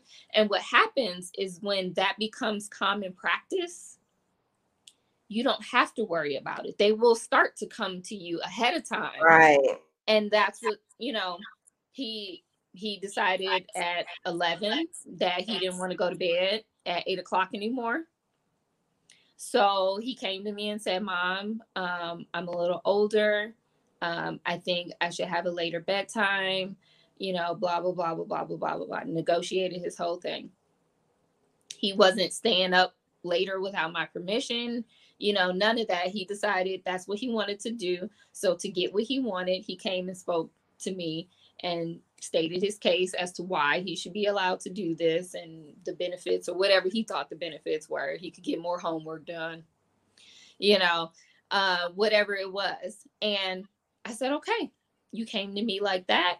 You were honest. You stated a case. You seemed like you thought it out pretty well before you came to me. Sure, you can stay up, you know, till nine o'clock now. But the moment I wake you up and you give me a hard time, you going back to bed okay. And no problem. He started going to bed at nine or nine thirty. I can't remember when it was. He woke up before me. He actually started setting his alarm on his own to wake himself up because he knew that if um, he got caught not yep. waking up or him and hawing or sighing or whatever when I woke him up, he was going back to eight. So he did what he needed to do. He started to self regulate, you know. Um, but again, that it it takes effort. You know, mm-hmm. you don't get days off. You don't have moments where you've had a rough day and you're tired and so you don't want to have these conversations you right you allow yourself to be emotional instead of logical with you know with your little one um you, you don't get days off like that as a mom and it's unfortunate um because sometimes you do need that uh, so another thing for me is teaching my son to have self-care days, self-care time, personal time, personal space. Because when I teach him to do that for himself, I get my own time. He's in his room journaling, listening to his music. So guess what? I get to go take a bubble bath and, you know, deep condition my hair in silence because he's doing his self-care because you know now he sees okay this is important this is a special time this is what we do. And now it's kind of funny because he has a girlfriend and he i don't want to put his business out there because it's not mine to give but um, i'll just say that he started to do little things for her and with her and she actually said to him like who are you? Like this isn't real. This isn't normal. You know he's like you know well it's important that you you have this or you you know whatever the case may be. But they were lessons that he learned in, in seeing me as a woman valuing my time and valuing my space and putting up right. you know blockers to say no this is my time. This is my space. This is my personal whatever. And you get to have yours as well because that's another thing we don't do. We, tend not to allow our yeah. to have personal space. This is my house. You know, everything in there is mine. Well, that's not fair. how does that how would that make you feel? Crazy because I do it not realizing what how you're singing it. I don't I didn't realize how it really does affect. I only did it because I wanted something different. Mm-hmm. I wanted to do something different than what I was brought up. And I did it with just the little one. The older one, I was young and it was I'm trying to do what my mother did with me. Mm-hmm. But the little one, I he's like I call him my miracle baby. He wore he they told me I couldn't have kids. I had breast cancer. I had so much chemo that my ovaries shut down, and they said I couldn't have any kids, and he came. Wow. So I call him my miracle baby. Yeah. And I also had a baby before him that passed. So when I had him, I'm like, this is my special baby. This is the baby that's like. So I I realized that he really is my special baby because he's teaching me. He teaches me so much. Mm-hmm. He don't realize it, but just not too long ago, he wasn't doing his homework. I understood. There was a reason why. Because my son is not a bad child. Mm-hmm. And he likes to speak his emotions and stuff. So when I noticed he wasn't doing his homework, I knew it wasn't because he just didn't want to do it. He didn't understand. And the teacher was getting mad at him. This just happened yesterday. She was getting mad at him and she would say, This is not sixth grade work. And she had put it in like big, big capital, um, and like yelling at her. Mm-hmm. And it, it made me so upset. Like I was ready to go at her. Right. Because you told me as a teacher when school first started, the school that your son came from do not prepare the kids for middle school. You told me that. I knew it, but you told me that. So the fact that you're telling me that and you're saying you're not writing in sixth grade, um, you're not you're not writing sixth grade work, it bothered me because my thing is instead of saying that, help him, help Absolutely. him so that he's able to write. Right. So I sent her this long message. Yes, I was angry. I didn't say any bad words or anything, but I was very angry. And I and I said to her, like, this is something you said to me. And I appreciate it so much. You as his teacher, if you can just help him and not do that to him. Because now mm-hmm. it my son, he reacts and he's like, I don't want to do it. I don't want to do it because anything I write, she's going to say is not sixth grade. And I had to tell her that. I had to tell her that. Mm-hmm. And I had to say, like, you can't do that to him. So I had him write what was in his mind. Yeah. Don't be disrespectful, but whatever is in your your brain, write it. How do you feel about what she just said? Mm-hmm. Because basically it was right about what this picture said. The picture said um something about I'm not waiting for you or something like that. Or no, I'm not wasting your time or stop wasting my time. And that, and that could go Yeah, that's what it was about. Wow. Stop wasting my time. So I told him, write it. And he yeah. did it. And when he wrote it, that's what I mean about this little one, man. He's so special. He basically said, I sometimes feel like I don't have anything in my mind. So sometimes I feel like I'm wasting your time by putting these things. So if I put what's in my brain, which is nothing, and you're yelling at me, I'm it's not gonna I'm not gonna be able to put anything. Mm-hmm. So this is why I don't do it. But I need you to help me put the words inside so that I can know how to put it. So I can mm-hmm. tell you. Now I didn't say it word from word, but that's basically what he was saying. And um he apologized. And how beautiful is that? Like I, to, to I tell your, parents, you got to advocate for your kids. You do. You really. That was privately do. to just him. That wasn't supposed to be for me to see, but I watch. Mm-hmm. I have to sometimes. Not all teachers are bad, but some teachers they don't realize they think because we're in this urban area that we all are this. Because at one point, you thought I was like really, really, really, really young, and I had this really young young kid. It doesn't matter if I was really, really young in my 20s or not. I'm 42, but it does mm-hmm. not matter. Mm-hmm. That's still my child, and I don't need you to disrespect him like that again. Mm-hmm. Do your job. Just do your job. You're supposed to help, not not put that in his brain. And that made me so upset. I was so fuming, and and I'm a parent advocate. Like I'm a real advocate. Like I'm suing the state. That's how much I am advocating mm-hmm. for the not just mine. I advocate for everybody. So she she knows I don't play that. and see that that is that is a beautiful thing for him to see. You know, for you to have taken things and and done done things the way that you did with having him write this and and finding out what was really going on with him and seeing that it's okay to have these feelings and have these the these expression of feelings and also to know that the person who is governing him will protect him you know? When he sees that you know she's got my back that i'm worth protecting my feelings are worth protecting you know all of these these different things go along with seeing you advocate for him.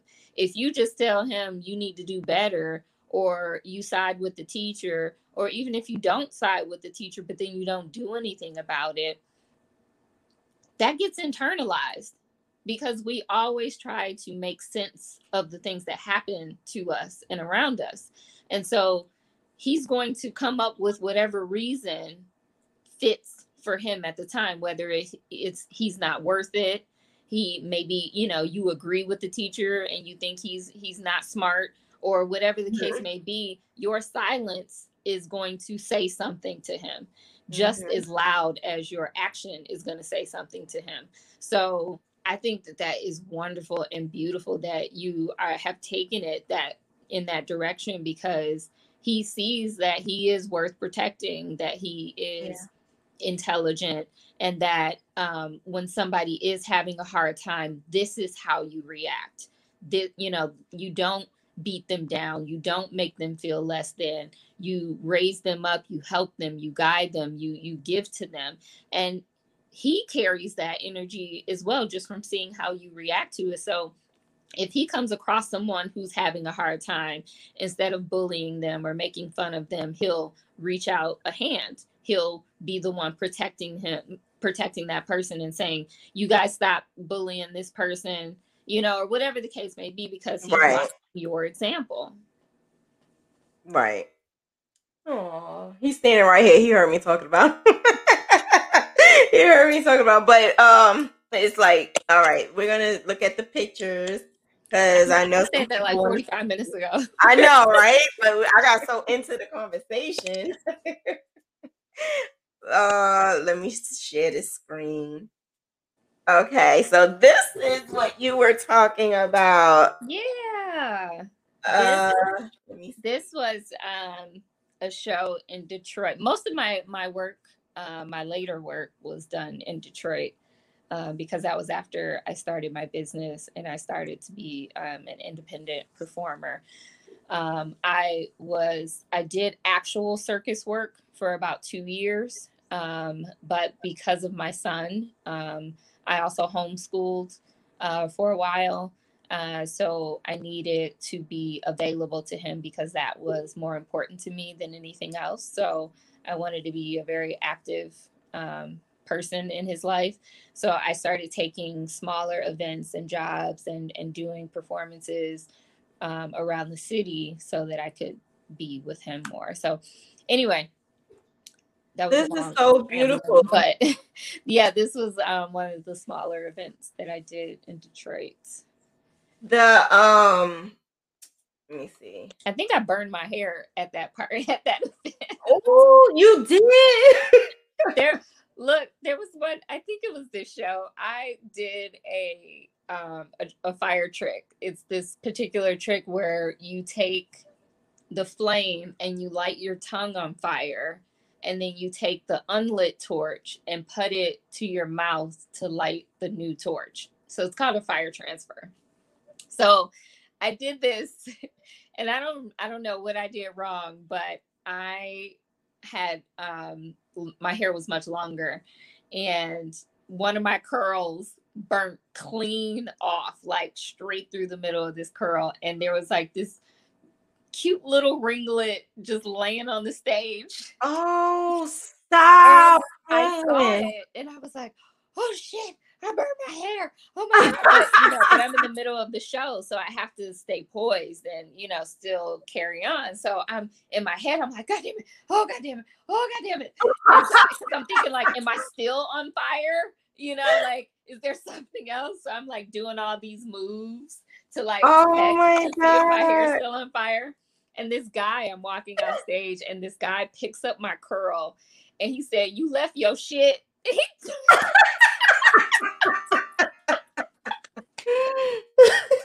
I was mortified. Oh my god. So that was fun. So th- you made this? Yeah, that was um when I first it and this is funny because I was a dancer um in the clubs for 4 years, but I never did one single pole trick. Again, wow. I was I was I was not there to work. So um, this is I, knit, right? That is um, a combination of knit and crochet. So okay. After um, once the pandemic hit, um, I started pole dancing because I was I was just trying to find ways to stay active. Because before this, I was going to the gym like six days a week, and um, you know I was practicing you know, uh, six days, six, seven days a week. And I was teaching like eight classes a week and having like three shows every weekend. So it was like I was fit, you know. And when all the gyms closed and the parks closed and everything closed, I had no way of exercising. So uh, my partner uh, bought me a pole and I started pole dancing. And it was weird again because I've been around poles for a while, but I never did any pole tricks. So this is the first time that I'm like actually using the pole. And I wanted to, uh, of course, make some cute little outfits for myself. Yeah. And um, you know, have like little booty shorts and and things that expose my midriff because you use um, your skin as like sticking points. Um, so oh, you have really? So I so yeah, so I made that. Um, the top is knit and the the shorts are crochet. That is actually a pattern that I tested for someone, and I um, ended up doing my own thing with it. so I think they are too cute. It's really cute. Thank you. And oh, this yeah, is another one. cute, granny square. yeah, I. It was funny because I when I um, saw the pattern, I'm like granny squares. I know, you know right? But um, I was I saw it and I'm like, okay, how can we make this cute? And you know, I put my own little spin on it, and uh, yeah, I ended up with some cool pole pole dance shorts. Yeah. So this is the yarn that I was talking about um with the different textures. Yeah. So I is, this am is. It. Yeah. Um and this this comes out that that way it, it doesn't look commercial at all um because it's made from raw fiber. So when you get the yarn in the store, a lot of times it has man-made fibers in it, like acrylic and not, you know, all these all these different um, fibers mixed in. Um, mm-hmm. Um, and even when it's a natural fiber, it's processed by machines. So it's processed very finely and evenly, and they're mm-hmm. able to get every single strand going in the exact same direction and all these different things. But when you do it by hand, you you're unable to get that. So you end up with more of a raw look, more of like a, a puffy a puffier look, um, more organic, I think it is. And I prefer that look um, for most of the things that I make. So mm-hmm. that was fun because I got to process the fiber. Um, I I went out to the farm and I wrangled the sheep. I wrestled that sheep down and get out of here. Like, it head butted me twice. Like it was it was hard to get that fiber and I, by the time I left the farm, I was covered in, in poop and grass stains and everything else. And so was, this was well worth it. It was, it was a lot of work, and I, I shaved the. They call it shearing, so I, I sheared the the sheep got the fiber, processed the fiber, and dyed the fiber, and then spun it into yarn. So it's Whoa. Now this right here is cute because it's the red, the black, and well, it's the green, the the red, and the black. yes. And you dyed that yourself? Yes. So this is actually um, a machine made yarn. Um, people who dye yarn tend to buy uh, what we call bare yarn or naked yarn, meaning that it's either completely white or it's um, in its natural color, which is usually like an off white. Um, and you buy the yarn and then you can dye it all these amazing colors. So this was one. Um, the way that I twisted it, it looks like the green and the red are together, but it's actually the black is the middle and it's folded over. So the red, Oh, it's, it's the red, black, and and green, um, which are the you know the Pan African um, color, the same colors you see in Right. every African flag, but right. It was um, a color that I hadn't really seen um, before. And uh, yeah, so I was like, let me do something for the people. yes, power to the people. right. Okay, so did you get did you share the goat for this one?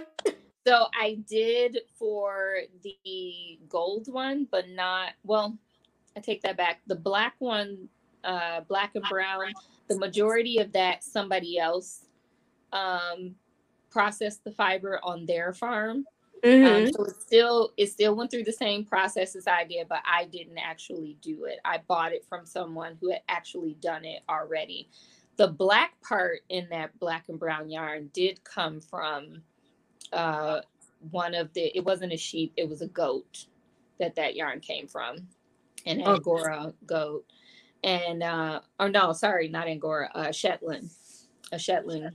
Um, gave me that fiber and then the gold one was completely uh my fiber that i got on my my own with the exception of i think there's like some sparkles in there that i mixed in so that's the only thing Nice. but that all of that is still still Now this look like cotton candy. I know. I love rolags. So rolags are a way of blending the fiber um, so that you can get cool color patterns. Um, and what you do is you unroll it and then you spin you spin the yarn from the tip. Um, so it just Mm. makes it it just makes it easier and more compact for you to hold it and spin from it and also to store it. Um, because if you take a bunch of different colors and the thing that it's on with the little nails, you can see there that it's Yes. called a blending board. And you take the fiber and you paint the fiber onto the board and brush it through. And then you can add different colors and different fibers so that you get these cool mixes. And then you just roll it into these little cinnamon rolls. And then you're able to spin the fiber um, into yarn off of that. So it's just That a way to So add your cool. layer to it before you spin it. And this is the same way, just a little Mhm. purple. Yep, those are just different colors that I This added. is together. so cool.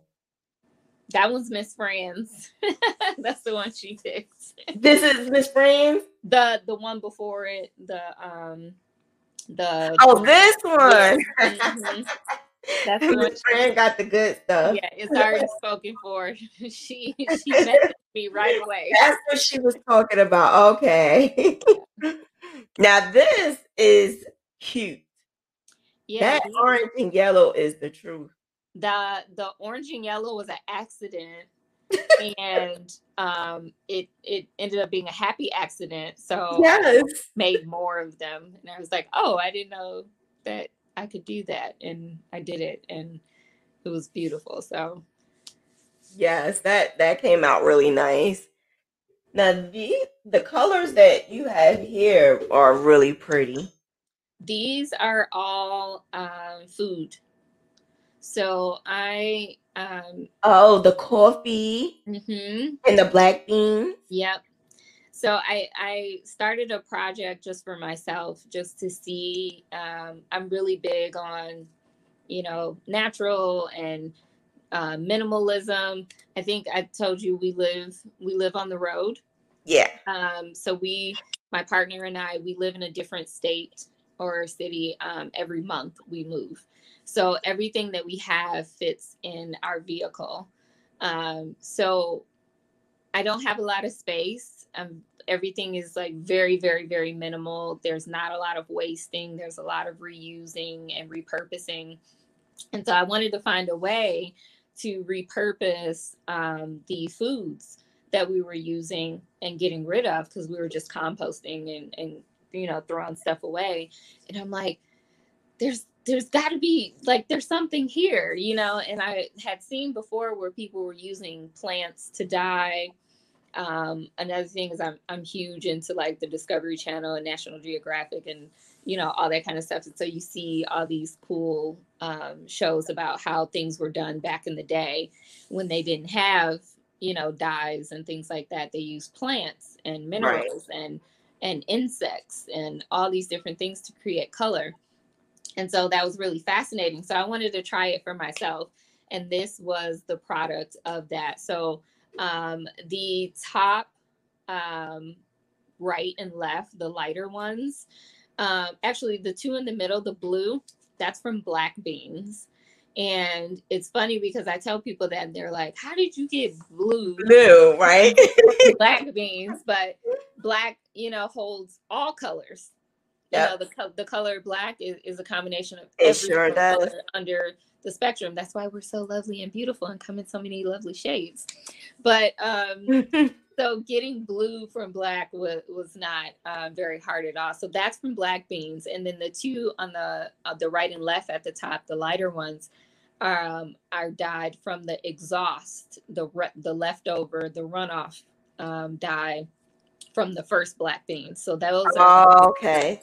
A lighter, lighter. Mm-hmm. And then just underneath that um, the lighter peach is from avocado skins.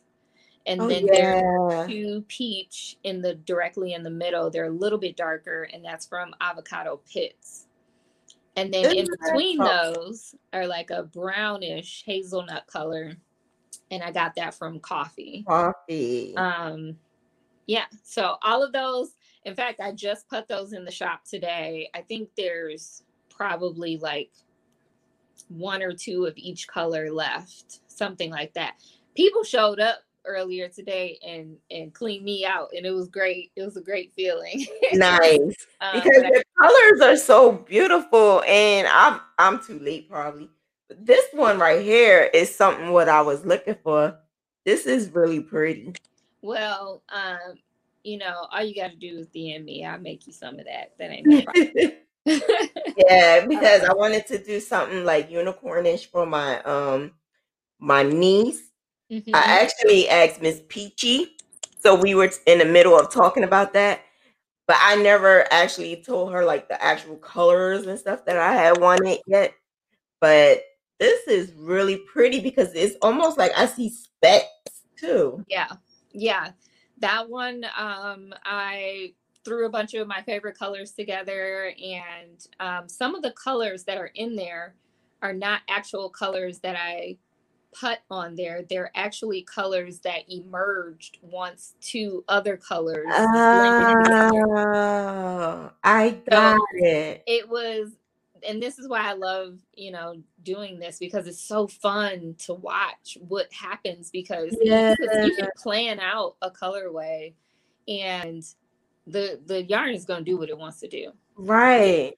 And it, it's kind of a, a, life lesson too like you can plan all you want you know yeah it's, it's going to do what it's going to do. And um i'm i'm just happy that it actually worked out it's beautiful it did it came out so pretty i think there's two two of these left in the shop but if not you know i can always make you more cool so this is one of your dance moves. Yes, this the, is the aerial.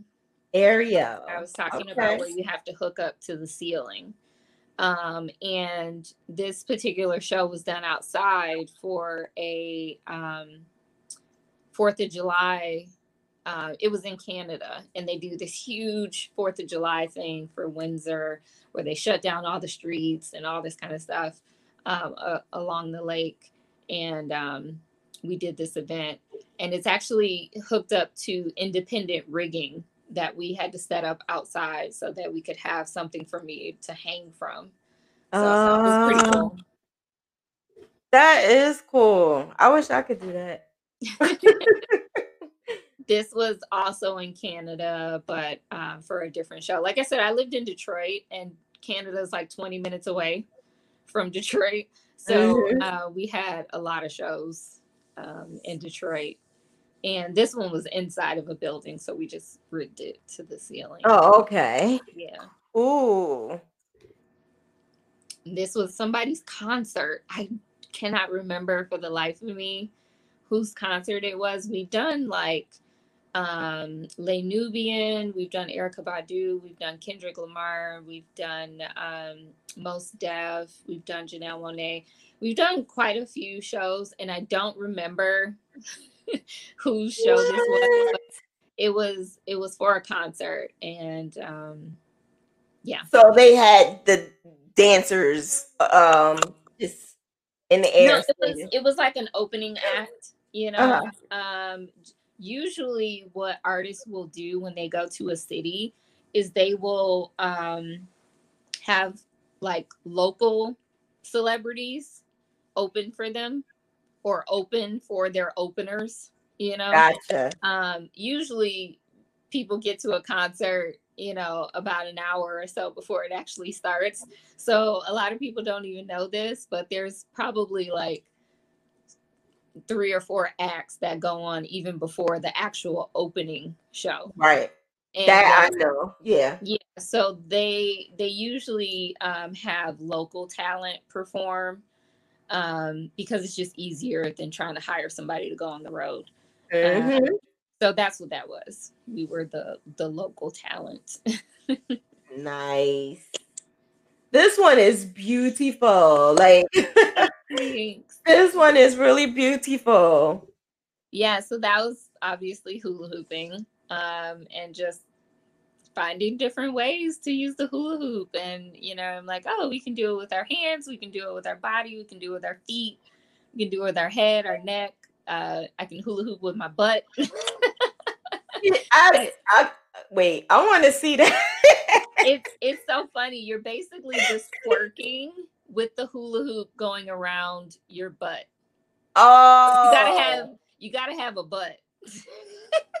well, that I don't like. I have that. I, I've seen some people do it and they don't have a butt, and the hula just goes around one time and flies off. this right here is dope. When I saw this, I was like, "Oh my gosh, this is so cool. It reminds me of like a, a movie or like, yeah, like wow. This was this was um, for a traveling show that I was a part of, and um, it was like a vaudevillian type show, and uh, obviously that's a fire sword. And I would do um, belly dancing with the fire sword. I would balance it on my head and do different dances, different moves, and nice. you know, um, you know, running across my body, all these different things um, with the fire sword. And I think I also did aerial and contortion and something else in this particular show. But this show was so much fun because it was all of us from Detroit and we created something that was like really beautiful and really great. We had this amazing group of circus performers um, in Detroit and we um, created this Motor City vaudeville show. And we took it a- around and we were performing in different states, different cities, you know, just all over the place. Um, kind of went on tour for a little bit and it was it was a lot of fun. It was a great, great, great time in my life. So this was just one of the events. Somebody snapped a shot when I was on stage. I was about to say, did you have a photographer? Because your pictures are awesome. Well, usually, um, what happens, we didn't have a photographer that traveled with us, but we did have, and I believe um, um, this was by um, Cheryl. Um, she she did most of my pictures that were in Detroit because she was part of the circus group and she was a photographer and she was the only one that had like a fancy camera. So um, she would t- take these wonderful pictures. Yeah, they're beautiful. Now the snake. this is when she was a baby. Um, now so tiny. Oh my gosh. Um, and this I think was probably her second or third performance, but you can see just in this picture, like she just stopped mm-hmm. and did like this little pose on my breast, and mm-hmm. it's like so perfect. Like she just knew where the camera was at all times, and she would pose and stop and do all these things. I remember one time I was dancing and she was around my neck, and somebody was getting ready to take a picture, and she actually slithered eh, and stopped like right in the center of my forehead for the picture. so like I had this like snake crown. It was so beautiful. But she had a knack for knowing where the camera was and wow. she was always moving because mm-hmm. that's how she was able to stay attached to my body. Um, but whenever the camera was on, she'd stop. She'd take stop. and keep going and then stop, take a picture. that is so cool. Now this is cute. That's the harness. I remember you. I remember. Um. Well, I remember someone had a harness at a party. It was a mm-hmm. party. It was one of those romancing parties. I think it was. Okay. And I'm like, why would I buy a harness? Yeah. why so, would I buy one? I um I love all things sexy and sensual and anything that allows me to feel myself or love myself or eh, feel sexy or you know all these different things. So um, i can have a party all by myself. Um, and i can wear lingerie just for myself just walking around the house like you know. So i'm into all of those lovely beautiful things. And so for me um, I didn't necessarily like harnesses because they were cold and rigid and uncomfortable. Yeah. So when I had the opportunity to make a knitted harness, which was soft and silky and stretchy and super comfy, I jumped on it because I think that it's a very, very beautiful way of accenting um, certain parts of your body, which I'm all yeah. about and at the same time it's extremely comfortable. So um, that also works out because i can wear it all day. And um, there's some other pictures on my instagram uh, when i first made this i was wearing that thing every day. Like i would wear it under my clothes. Like if i had a t-shirt on i'd wear it under my clothes on my bare breasts and oh, wow. um, so it would look kind of peek out the bottom, yeah. peek out the top, so you kind of get just a little hint of how much of a freak I am. or, or you could wear it on top of your clothing like I did in this picture. Um, and it just it's just an added accessory to an otherwise relatively plain outfit. Um, but there's some other pictures that I put on my pole dancing page. They're a little bit more risque. Um, that you know, I didn't know you had a pole dancing page. Oh yeah, honey. I need to go look at that I'll, one. I'll I'll tag you. I'll tag you um in one of the posts so you can see it. Uh, but I I posted on my crochet my fiber page, I should say um, me wearing that that pole dance outfit that I crocheted, and I showed it myself on the pole with it. I also posted another pole uh, video when I made this harness because I I did it up. I put the black booty shorts on. I had the black strappy heels and you know the black lacy bra and everything in the harness, and I got all dressed up and did a little thing on the pole to showcase the harness but um, it, it got reported. So I had to take it down and then I I put it back up, but I put a photo on top of it. So you only saw the video if you actually clicked. That makes no sense because you know how many women be on there just shaking nothing and it is more raunchy instead of beautiful and sexy. It's like that's stupid. Somebody was jealous.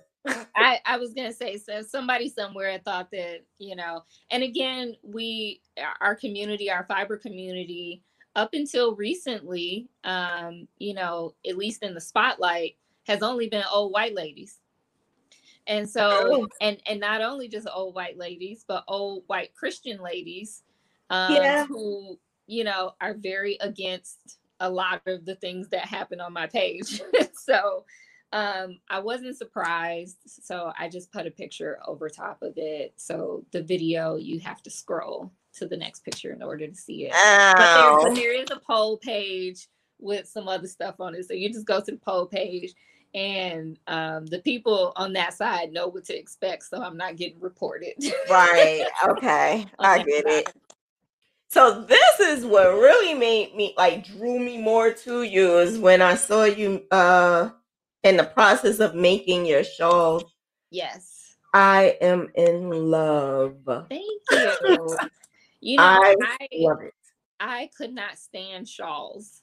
When I first started making things, I would see people make these shawls, and I'm like, who the hell is wearing a damn shawl? Like, this is not 1940. We ain't living in the woods, you know. um, and I just thought it was like, okay, how many shawls can you own? You get one, that's enough, right? Because are you really wearing a shawl every day?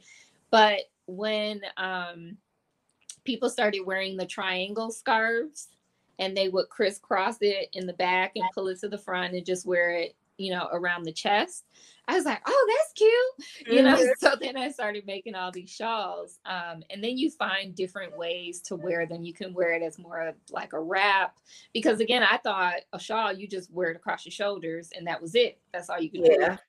But when you see that you can, you know, pull it, pull it, um, pull it to one side and wrap it across your shoulder like I have here, or um, wear it as a triangle scarf, you know, there's all different kinds of things you can do with it now. And these are a lot of fun for me to make. So I love, love, love. I'm when... trying to get that long. I want it so bad. I want it now. I want it so bad. I really do.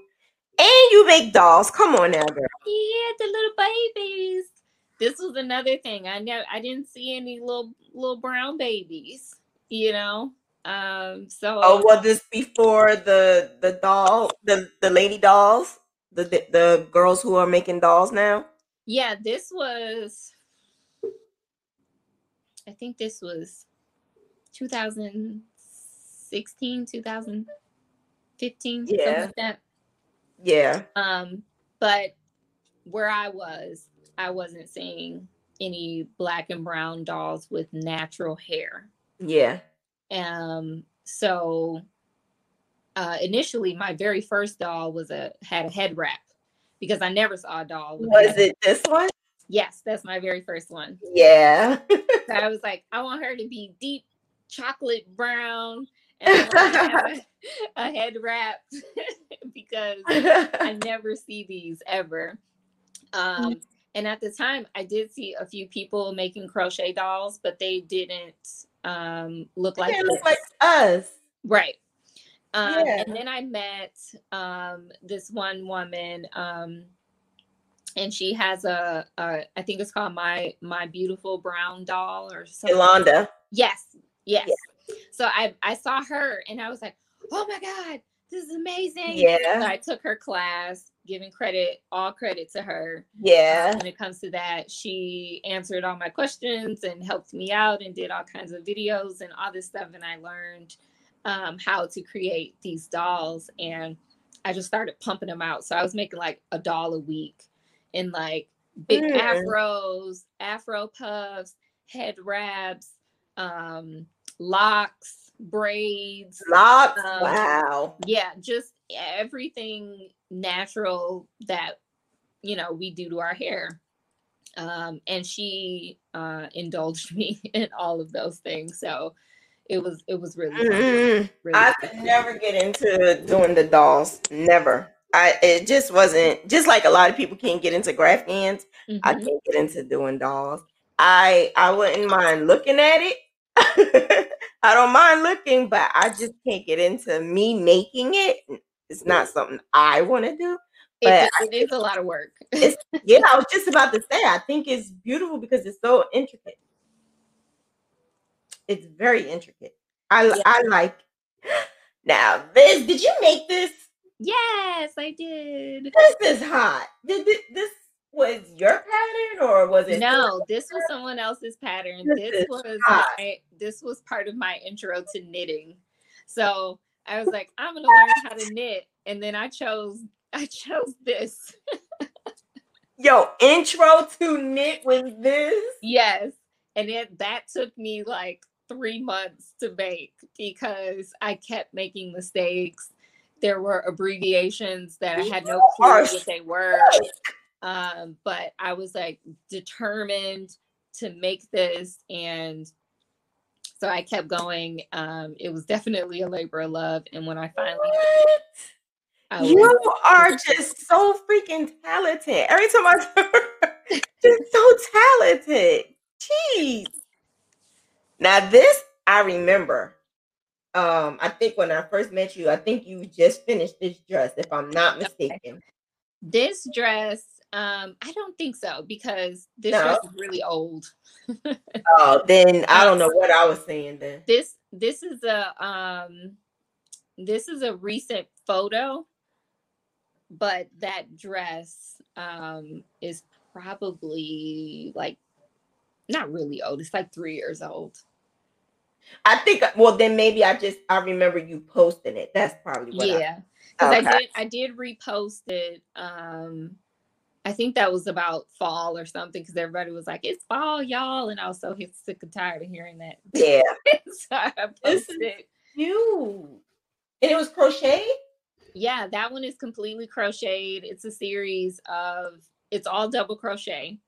Um, but it's double crochet in the form of regular double crochet, cross stitch, you know, the X stitch uh, using double crochet and the bobble stitch, Yeah. Like the popcorn, popcorn stitch. This is beautiful. This was a this was my um this dress was my intro into shaping. So um this was somebody else's pattern, but um they made it the pattern was made for people without a butt. So Mm, so I had to um figure out how to alter it to my mhm. Um because it just looked like a potato sack and I didn't like it very much. So I took it all apart started Mhm. over. Um, I used the the pattern um, as far as like the design, like the the changing of rows, but uh, the shaping and the sleeves and the neck, um, I did differently to fit my body. You do exactly what I do. Now I like this. This one with the little red, the red that comes out, the black, the white. Yeah, Right, know, my partner put that in there. I was weaving and I'm like, honey, I need like something because this shawl um, is when I first started learning how to weave on a, a rigid heddle loom. And there's these particular rules, there's, you know, ways of doing traditional weaving to make sure everything's straight and even and uniform and all this kind of stuff. And like I said, I don't like doing stuff that everybody else is doing. Yep. So I was like, you tell me not to do something, that's what I'm going to do. And um, so uh, this is called the Rule Breaker shawl uh, because I went against every rule that I was told in weaving to do. So I'll, I use completely different yarn that you're not supposed to pair with other types of yarns. I um, skipped a bunch of stitches to create different patterns.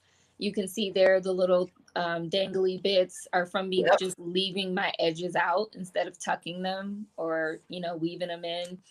Um, yeah, so it was just all different kinds of stuff that I did in this shawl uh, to break all the rules. Right. But it came out nice. yeah, I I really love and I actually made I think three of three or four of these and they all sold. But after the fourth one that I made, I was like, okay, I'm not doing this anymore because I don't I don't like to do the same thing over and over again. Then it becomes work. Mm-hmm. And I don't like to work. So I don't want to do that anymore. So after the fourth one, I'm like, okay, we're cut off. We're not making this anymore. So I started doing other stuff. Um, but I feel like um, enough time has passed that I'll probably do something like this again because it got such a really good response and it was fun to do. But mm-hmm. um, it'll, of course, be different than this one. Okay. Different elements. Now, this is gorgeous. This is knit as well. Um, yeah. This was, I think, the second time that I started doing shaping with knitting, which is extremely different than shaping with crochet. Crochet, yeah. Um, I was also introduced to German short rows with this um, pattern, which I you don't think is necessary. You're like, ah, that's fine. I'll just make it regular until you wear it, and then your neck is like the neck of your sweater is like choking you and you have all this space in the back. you don't realize that it's the panels of your front and your back are not exactly the same. There's one that's slightly higher than the other to allow um, the room for your shoulders and your neck, that curve. So um, I had a hard lesson in that, uh, and I ended up having to take it all apart. No, that's not right. There was a knitting shirt that I made and I didn't do it. And so then when I made this one, I made sure to learn how to do German short rows for this one. So this was a, a learning experience too. Also, this was all scraps. This I'm just- looking at the texture. That's what I'm looking at. I'm looking at the texture because I could tell the texture is different. Yeah, there's uh, these are all scraps. So it's a combination of hand spun and commercial yarn. Mm-hmm. Um, and it was everything that was left over from other projects. So that's why you see oh. the different rows. Like I didn't do that as like a design choice. I did it because I didn't have any more yarn. so I had to so I had to do something else. And then I had to make sure that um even if I had just a little bit of yarn left, I only used enough that would allow me to start another row evenly. So you can't see it, but the other arm uh-huh. is a different color than the arm that's facing the camera because I ran out of yarn. Gotcha. It's beautiful. Now this. Yeah, this I was crochet. This, yeah, I see a version of it everywhere. Yeah. Like a little version of it, not the same exact thing, like a version of it. Yeah, this was something that I saw. I actually saw this first um, when I was in Cuba. And um, mm. there, the evil eye is really, really, really, really, really big in the um, Latino community. And so you see it everywhere in everything. There and especially in cuba it's like painted on the sides of people's houses. Um, people are wearing jewelry and charms and shirts and painted on their cars. I mean it's it's everywhere. Um, so i first saw a version of this in cuba and then when i when i was back home i saw i think it was on pinterest or something there was a, a similar version of this and i was like i'm gonna do my i'm gonna do one for myself. And so i chose my colors and kind of just This is new. i like i like i like. This right here i was looking at this picture because i think i found this picture. You didn't give it to me. I found it. I was like oh yes we got to use this picture I asked first. I'm not just going to take, but this is gorgeous. My mom has like a 20 by 40 of this in her house. In her that is. This is gorgeous. she actually not I forgot she actually has this tattooed on her leg. This exact picture. Get out of here. Yeah. That is beautiful. She was like, I love it. I need it. My mom's covered in tattoos as well. Oh, the first the first person I ever saw with tattoos, and um, she has like two bachelor's degrees, a master's, and a PhD, all in different different uh, areas. She's uh-huh. just super corporate. She runs like Fortune, uh, does project management for like Fortune 100 companies and all this kind of stuff. And she's covered in tattoos, and she's got tat- tattoos on her hands, on her her chest, like everywhere. Um, wow. And so when I saw that, I was like, um, hearing people like, "You're never gonna get a job. No one's gonna," you know. I'm like, "Yeah, right." There a lot of people say that, but not my mom. not like that. Yeah, it's not like that anymore. Not at all. So um, when I saw her, I was like, "Yeah, this is this is. Um, I got to go ahead."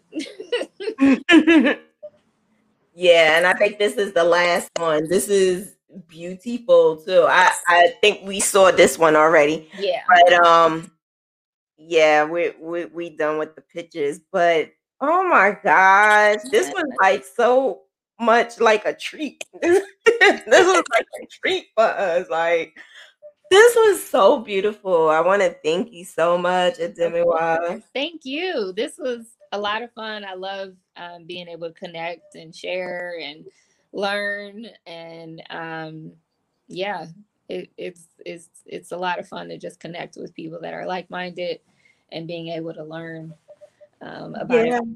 and, seeing how people you know experience life on their own you know mm-hmm. i don't want to just have my own experience i like to to see how other people experience the world as well so it's really cool yeah i just i experience life differently now only because of what i've been through Mm-hmm. I've been through so much.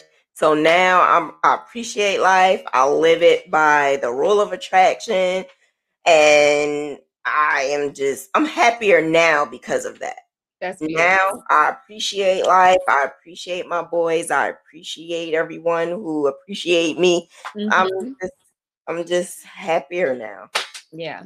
I'm, I'm happier. So I guess that's how I see you. And I'm like, this is how I want to be. I want to be like free spirit. and I just want to be free and, and just loving. And and that's how I see you. I see you in, in the place where that's where I, I am trying to be. Yeah, well, you're there uh you're you're definitely there we have our own way of experiencing that freedom you know not everybody is going to sell all their belongings and stuff their life into a car and live in a different state every month and eat fire or you know all these different things so that's how i you know experience my freedom um but somebody else may experience their freedom differently, you know, when it comes to how they live their life or how they express their creativity or you know how they express their emotions or you know how they use their words. All these different things are an expression of your freedom and how you live your life. So we you're definitely there you know it doesn't um it doesn't need to doesn't need to look like mine, you know. right. Um, and and it won't. It won't ever look like mine because right. you're you and I'm me. But you're you're definitely there. You're living you're living on your terms and you're raising your babies on your terms and in your way and living your life in your way. So that's def- that's your freedom. You're definitely there. Thank you so much. I appreciate you. I really do. I appreciate you. And um, we could do this again sometime. We could come back on here and talk about some other stuff or you know, learn more. I want to loom. I'm going to get that. like I said, I I don't I'm not an expert, but I can definitely um show you what I know or help you if you have questions. We can always you know, do little videos. I was trying to do like a little YouTube on my own, and nobody nobody was subscribed. so do y'all hear this? I was like, okay, this y'all is this is working. After six months, six months, I got I got two views on one video, and I got three views on another video. Girl, watch. So I was like, I can hype you up. We can like, get you going. Okay, I'm not doing anymore because I felt like I was just talking to myself. Sometimes it's okay to talk to yourself. Like I, I was doing that in the beginning. I was talking to myself, and I don't know how I got seventeen hundred. What is it? Seventeen hundred subscribers. I don't know what it is anymore. Eighteen hundred. But it, I used to count. Now I don't. I don't even count anymore. It's fine. It's okay. But um, if you want some subscribers, I can help you. if you want to do YouTube, I can help you. Yeah, maybe I'll I'll give because uh, my partner was like, "Oh, you should do something now that we're living on the road, and you can like do different vlogs about the new you, places that we're living. You, what you're doing viral. Like you will go after that after that last experience I had, I was like, nobody's gonna watch me, nobody cares. like and like nobody's worried about what I'm doing over here. You know, everybody's trying to live their life. Your life is, is adventurous and it's something that some people might want to live through you. Cause you travel every single month. Like you are in a place where some of us may want to be we may want to see the things that you're seeing and appreciate yeah. life the way you're you're seeing it. So yes, I'm telling you, you will go viral. I can help you. Well, we are we're in Austin right now, and we are here for another week and a half, and then we are going to Sedona. Um, and Sedona is like a witch's paradise. So, um, in I'm Texas, really, I'm sorry, Sedona. Where is Sedona? Arizona. Arizona. Yeah. And it's like uh Sedona's like over like a vortex, like an energy vortex or something like that. And there's like all these cool um because it's a lot of rock and mountains and desert and stuff, there's a lot of like crystals and stones and minerals and all these, you know, different things and places you can visit. And there's a lot of um, creativity and natural, holistic, uh, you know, all oh, that, cool. all that good juju stuff. So I'm really excited to go there. what made you pick that place? Like, how do you guys choose where you're going? Um, we choose based on what's available, honestly, um, because with the pandemic, uh, we were supposed to go to San Diego, but California has lost its fucking mind. Like, it's on yeah. It's on a whole nother a whole nother thing. Yeah. And, um so we decided to not go to san diego um and we're just going to stop in arizona and then we'll probably go up to maybe portland and then go to bozeman montana. It's supposed to be really really beautiful out there a lot of natural open mountains and lakes and like open areas with like wildlife stuff. So super cool stuff um, out there, which is totally different because I grew up in Detroit. I grew up in the city.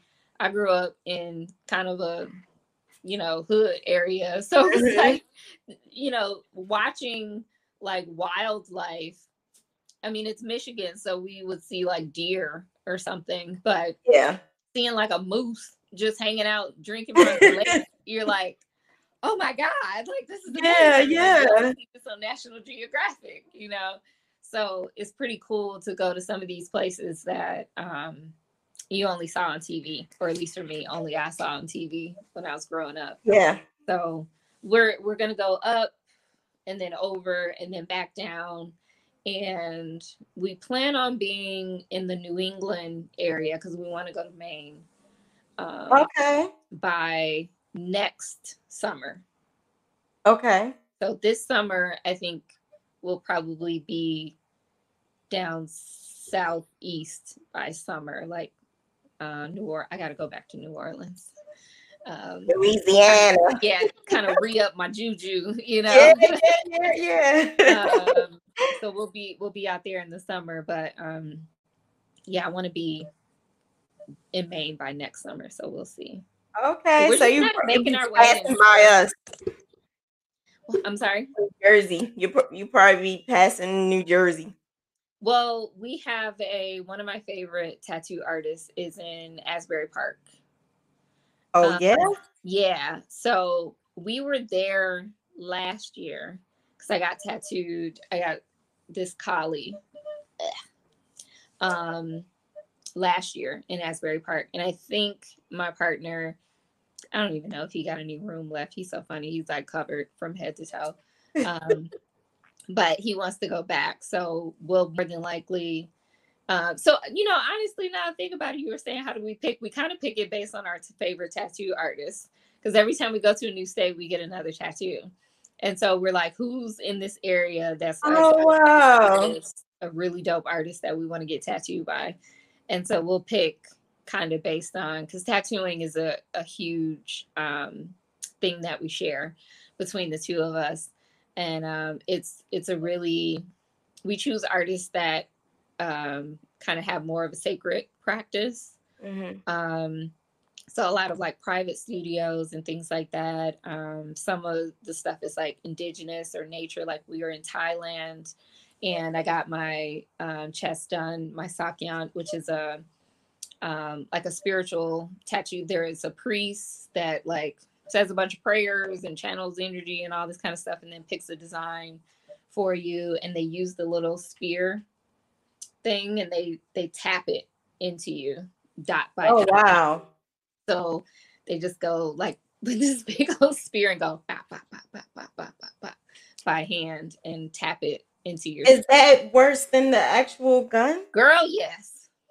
yes. It sounds like it is. Yes.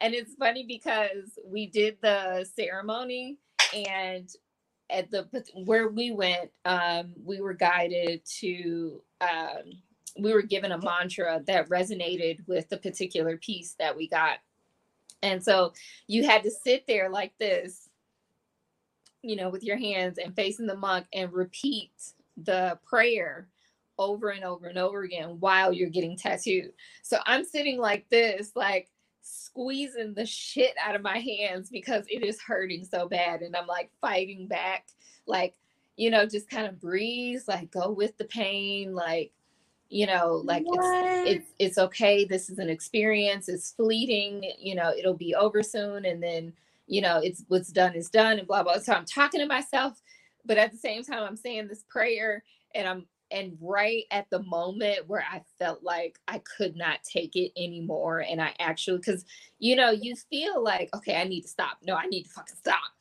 but yeah. you don't want to because it's this yeah. beautiful ceremony and there's like all these like altars and statues and flowers and offerings and all this. I mean, you're in this beautiful atmosphere, you're in nature, and this is wonderful experience. So you don't want to stop.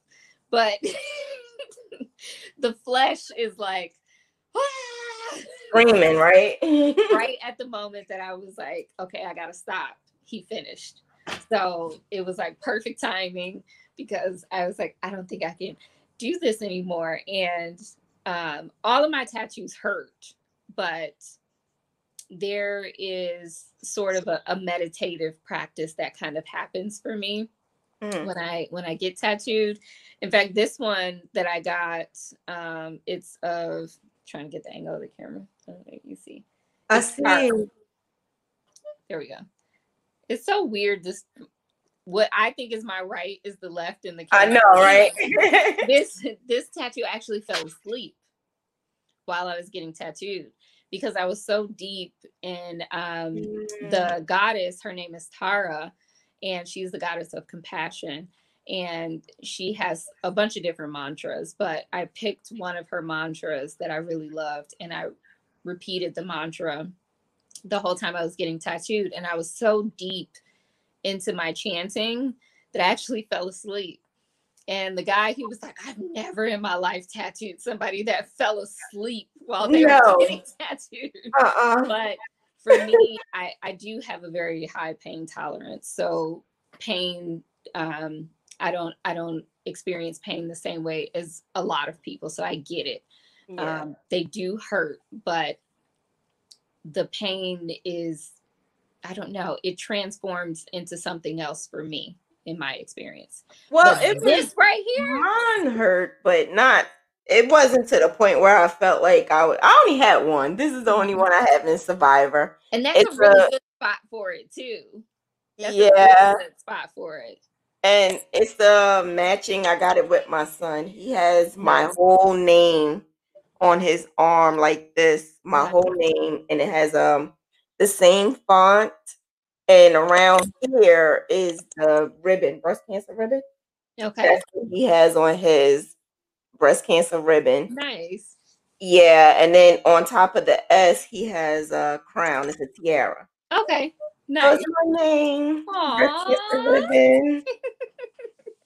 yeah, that that's actually a really good spot um for it. Any spot that's like soft, mm. like like here, like closer to my the inside of my armpit, um underneath the arm hurts really bad. The the inner crease of the arm is touchy. The inside the wrist can be a little bad for some people. Any bony yeah. areas, like my I have my whole back done. Um, it goes from the middle of my head down to the middle of my butt cheek. And I also have the the whole side of my head done. I saw that. I saw that. Do you draw your own? Um, some of them, yes. Uh, but honestly, the majority of them, I allow the artists to do what they want. Um, and that's why I choose certain artists because I feel confident that if I give them creative license, creative freedom, they're going to give me something that's really, really cool because I know myself as an artist, if somebody has like 50 different requirements for something, I don't want to do it. It's work when you got all these special requests and you want it like this and like that and this size, yeah. that now my creative, I'm at a block.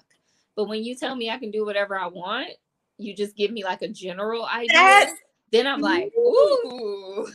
That's me. Everybody know if they know if they say I need a graph and I need you to design this or uh, this type of pattern, that's me. I'll say, do you give me freedom to tweak it or diva. I say divatize it. You want me to divatize it?